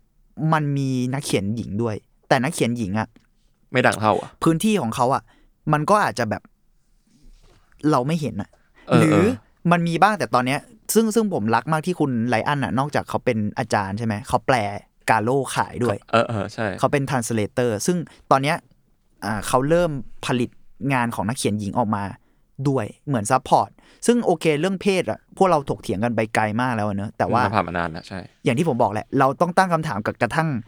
สิ่งที่เราแบบไม่ได้สังเกตอะชายและสิ่งนี้เองอะที่มันโอเคมันคือ movement ในการเคลื่อนไหวที่ที่ดีมากอันหนึ่งอะแต่ใน movement นั้นเองอะ เนี่ยผมถามคุณกลับเออไงมันมีแบบมันสิ่งที่แบอะไรหรือเปล่าวะสะกิดอยู่เหมือนกันนะเนี่ย พอพูดอะใช่ แล้วยุคนั้นน่ะ ด้วยด้วย movement ของญี่ปุ่นน่ะนอกจากกาโร่มันจะมีแบบ Japan New Wave ในเชิงหนังอะเนาะเป็นอืมกลุ่มพ่วมกับพผู้กำกับหญิงก็มีบทบาทน้อยเหมือนกัน หรือผู้กำกับเพศทางเลือกอะเขาก็มีแง่มุมที่ถูก ที่ยังไม่ได้รับการ ยังไม่ได้รับพื้นที่เยอะเหมือนกัน เออเพราะว่าเอาพูดตรงๆก็ญี่ปุ่นอะเป็นประเทศหนึ่งที่ใช่เป็นใหญ่ใช้เป็นใหญ่ใช่เป็นใหญ่ใช่เป็นใหญ่เรียกได้ว่าไม่น้อยหน้าประเทศเราเท่าไหร่หรอกซึ่งตอนนี้ยังเป็นประเด็นที่ยังเป็นอยู่ยังเป็นอตยู่อนนี้เขาก็ยังถกเถียงกันเขายังถกเถียงกันอยู่เลยราถึงแม้ว่าแบบคนรุ่นใหม่จะพยายามผลักดันก็ตามนะใช่ แต่ในที่สุดนั่นแหละมันมันเป็นสิ่งที่ดีที่มันคุยกันได้ไง แล้วในที่สุดกาโลโอเค ด้วยบทบาทของการรันในยุคนั้นเองด้วยแหละ ผู้ชายอะไรก็ตามแต่แต่ว่า เขาก็มีพื้นที่ให้ หรือ เราเชื่อว่าคนแบบเนี้ยที่ทำงานแบบเนี้ยมันพร้อมจะถกเถียงอะใช่ใช่ก็อย่างที่อย่างที่พี่เม้งสุดท้ายก็เฉลยผมว่าในในการโลกก็มีนักวาดผู้หญิงอยู่ มีเราไม่ชัวร์ว่าในลงกาโลหรือเปล่าแต่หมายถึงว่าเป็นเขาเรียกอะไรนะไทยเดียวกันอะ movement นั้นอะอ่าอ่า movement alternative อะอืมแล้วอืม movement alternative ส่วนใหญ่แล้วเนื้อหาที่นักเขียนหญิงเขียนนะซึ่งเราไม่อยากแบ่งแยกกันนะแต่ว่ามันชัดเจนประมาณนึงในยุคนั้นอะนะเออ ยุคนั้นมันคือยุคที่แบบหลายๆคนมันถูกปัญหาลุมเร้าเนาะใช่ไม่ว่าจะเป็นสงครามค่านิยมอะไรอย่างเงี้ยเขาเขียนถึงเฟมินิสต์โดยตรงเลยหลายคน หรือเขียนถึงบทบาทของความเป็นผู้หญิงในยุคนั้นโดยตรงเลย ซึ่งโอเคอ่านเราเราเรามาพูดกันโอเคงานมันก็ควรจะถูกยอมรับในแง่อินดิวิ u a เนอะแต่อันนี้เราพูดในภาพรวมของยุคสมัยด้วย เออ นึกนึกถึงตอนที่ผมเล่าถึง underground comic เลยอะที่แบบว่ามัน underground ถึงขั้นแบบมีมีหนังสือเฟมินิสต์ ในเวลานั้นนะอืมอืมอืมซึ่งจริงๆ สิ่งเหล่านี้ไม่ไม่ไม่ควร underground เลยนะนั่นแหละเข้าแหใจละปะเออเนี่ยมันแบบเอ๊ะยังไงวะมันเอ๊ยยังไงวะเออแต่มันมันเป็นเรื่องยุคสมัยด้วยแหละ แต่ว่าเราว่ามันก็ควรเอ่อตั้งคำถาม แล้วก็น่าสนใจที่จะดูมันต่อว่า เอ๊ะแล้วบทบาทของคนในนั้นอะไรเงี้ยกระทั่งอย่างที่บอกอะมันในนั้นเองมันก็มีเรื่องที่มันไม่ได้ คือเวลาเรามองเรื่องที่เรารู้สึกว่าสร้างสรรค์หรือดีอะบางทีมันก็ไม่ได้ดีหมดอะเออเออคือมันแบบไม่สามารถแบบ ว้าว totally perfect ได้ ใช่ แต่มันมันดีตรงที่ว่าในที่สุดแล้วมันควรเป็นเรื่องความหลากหลายไง ใช่ แล้วพอมันหลากหลายปุ๊บอะมันก็จะเอื้อเอื้อหลายๆอย่างขึ้นมาเองแหละใช่ใช่ใช่ผมผมว่ามันก็เป็นเรื่องนั้น เพราะจริงๆการโลก็ถือว่าแบบจุดประกายความหลากหลายเหมือนกันแหละมากๆจริงมามากกๆมากมันอย่างเนี่ยอย่างหรือโอซามุที่เราบอกว่าใน movement นั้นนอกจากเขาเขียนเรื่องเอ่อไอเจ้าหนูอะตอมอ่าใช่ไหม MW อะมันคือพูดเรื่องความหลากหลายทางเพศอะๆใช่ แล้วก็แบบมากๆเลยจะมีด้วยซ้ำงานหนึ่งของถูกว่าทริบิลต้นหัวอะตอมอะก็คือชื่อเรื่องพูโตอ่าพูโตพูโตก็คือมาจากคนที่วาดเรื่องมอนสเตอร์ หรือว่า 20th 20th Century Century Boy ใช่ ผมจำชื่อเขาไม่ได้ ซึ่งเขาก็เอาตัวละครของเนี่ยในอะตอมมาเล่าใหม่ในแบบเวอร์ชันพูดเรื่อง AI กับมนุษย์อะอืมอะไรอย่างเงี้ยมอืมแล้วก็ดาร์กมากแบบมีแบบตัวละครข้าวหุ่นยนต์อะไรอย่างเงี้ยอะเออ มันก็เป็นโมเมนต์ที่ มันทำให้คนรู้สึกว่ามันเล่าได้อีกเยอะมาก ใช่ มันคือเปิดก็มันเปิดกว้างความหลากหลายแหละเราว่าใช่ ในในที่สุดแล้ว ซึ่งเออมันเป็นสิ่งที่ดีอะกับศิลปะและกับทุกอย่างบนโลกอะซึ่งศิลปะเรารู้สึกว่ามันเป็นช่องทางหนึ่งที่เปิดกว้างเรื่องความหลากหลายได้เออเป็นตัวจุดประกายเรื่องความหลากหลายได้นะ อืม อือืมการ์ตูนก็เป็นตัวอย่างที่แบบ สามารถเล่าอะไรก็ได้อะจริง ๆ นะเราถือว่าการ์ตูนนี่คือแบบเป็นสิ่งที่แบบส่งสารส่ง message ให้กับคนได้แบบ เยอะมากๆ และในเวลาอันสั้นด้วย อืมการ์ตูนแค่ตอนเดียวแบบสั้นๆ ไม่กี่นาทีเราอาจจะได้อะไรสักอย่างออกไปแล้วอะโดยที่เรารู้สึกว่าเรา enjoy กับมัน อืมเพราะว่ามันเป็นหน้าที่ของศิลปะที่ทำหน้าที่ได้ดีมากอืมกับเรื่องนี้โอเคโอเค เราก็จบสวยนะครับ จบประมาณนี้แล้วกันนะประมาณนี้ครับเพราะไม่งั้นมันจะยาวเกินไปเอาเป็นว่าเดี๋ยวไว้เราจะมาพูดอะไรอย่างนี้กันใหม่แล้วกันนะพี่เม้งเรา เราเราหลุดมาหลายชื่อมากเลย เรื่องนี้แบบนดูเดือดนะเออเรื่องแบบ จริง ๆ แล้วว่าอุตสาหกรรมการ์ตูนนี่แบบแน่นเหมือนกันนะ เพราะว่าอย่างที่ซะอย่าลืมว่าการ์ตูนเด็กแต่ผู้ใหญ่วาดนะเว้ยอืมเอาเป็นว่าไว้ไว้ไว้เราเจอกันใหม่ในสัปดาห์หน้านะครับว่าจะเป็นเรื่องของใครรอติดตามด้วยครับอะคุณในทีเคคุณพูดปิดแทนผมหน่อยเลยเฮ้ยเออผมอยากได้ยินสอนแล้วะสอนมาสอนมาหน่อยพูดว่าอะไรนะบอกว่า ติดตามฟังอัธวัตได้ในทุกช่องทางของสมาร์ทโฟนแทสทุกวันพฤหัสครับ แล้วกูต้องฟังจากมันอีกรอบหนึ่งอะโอเคครับ ติดตามฟังอาร์ตโทดได้ในชุกช่องทางของ s ซ m มอนพอดแคสต์ ในทุกวันพฤหัสครับ เจอกันครับทุกคนครับ สวัสดีครับ สวัสดีครับ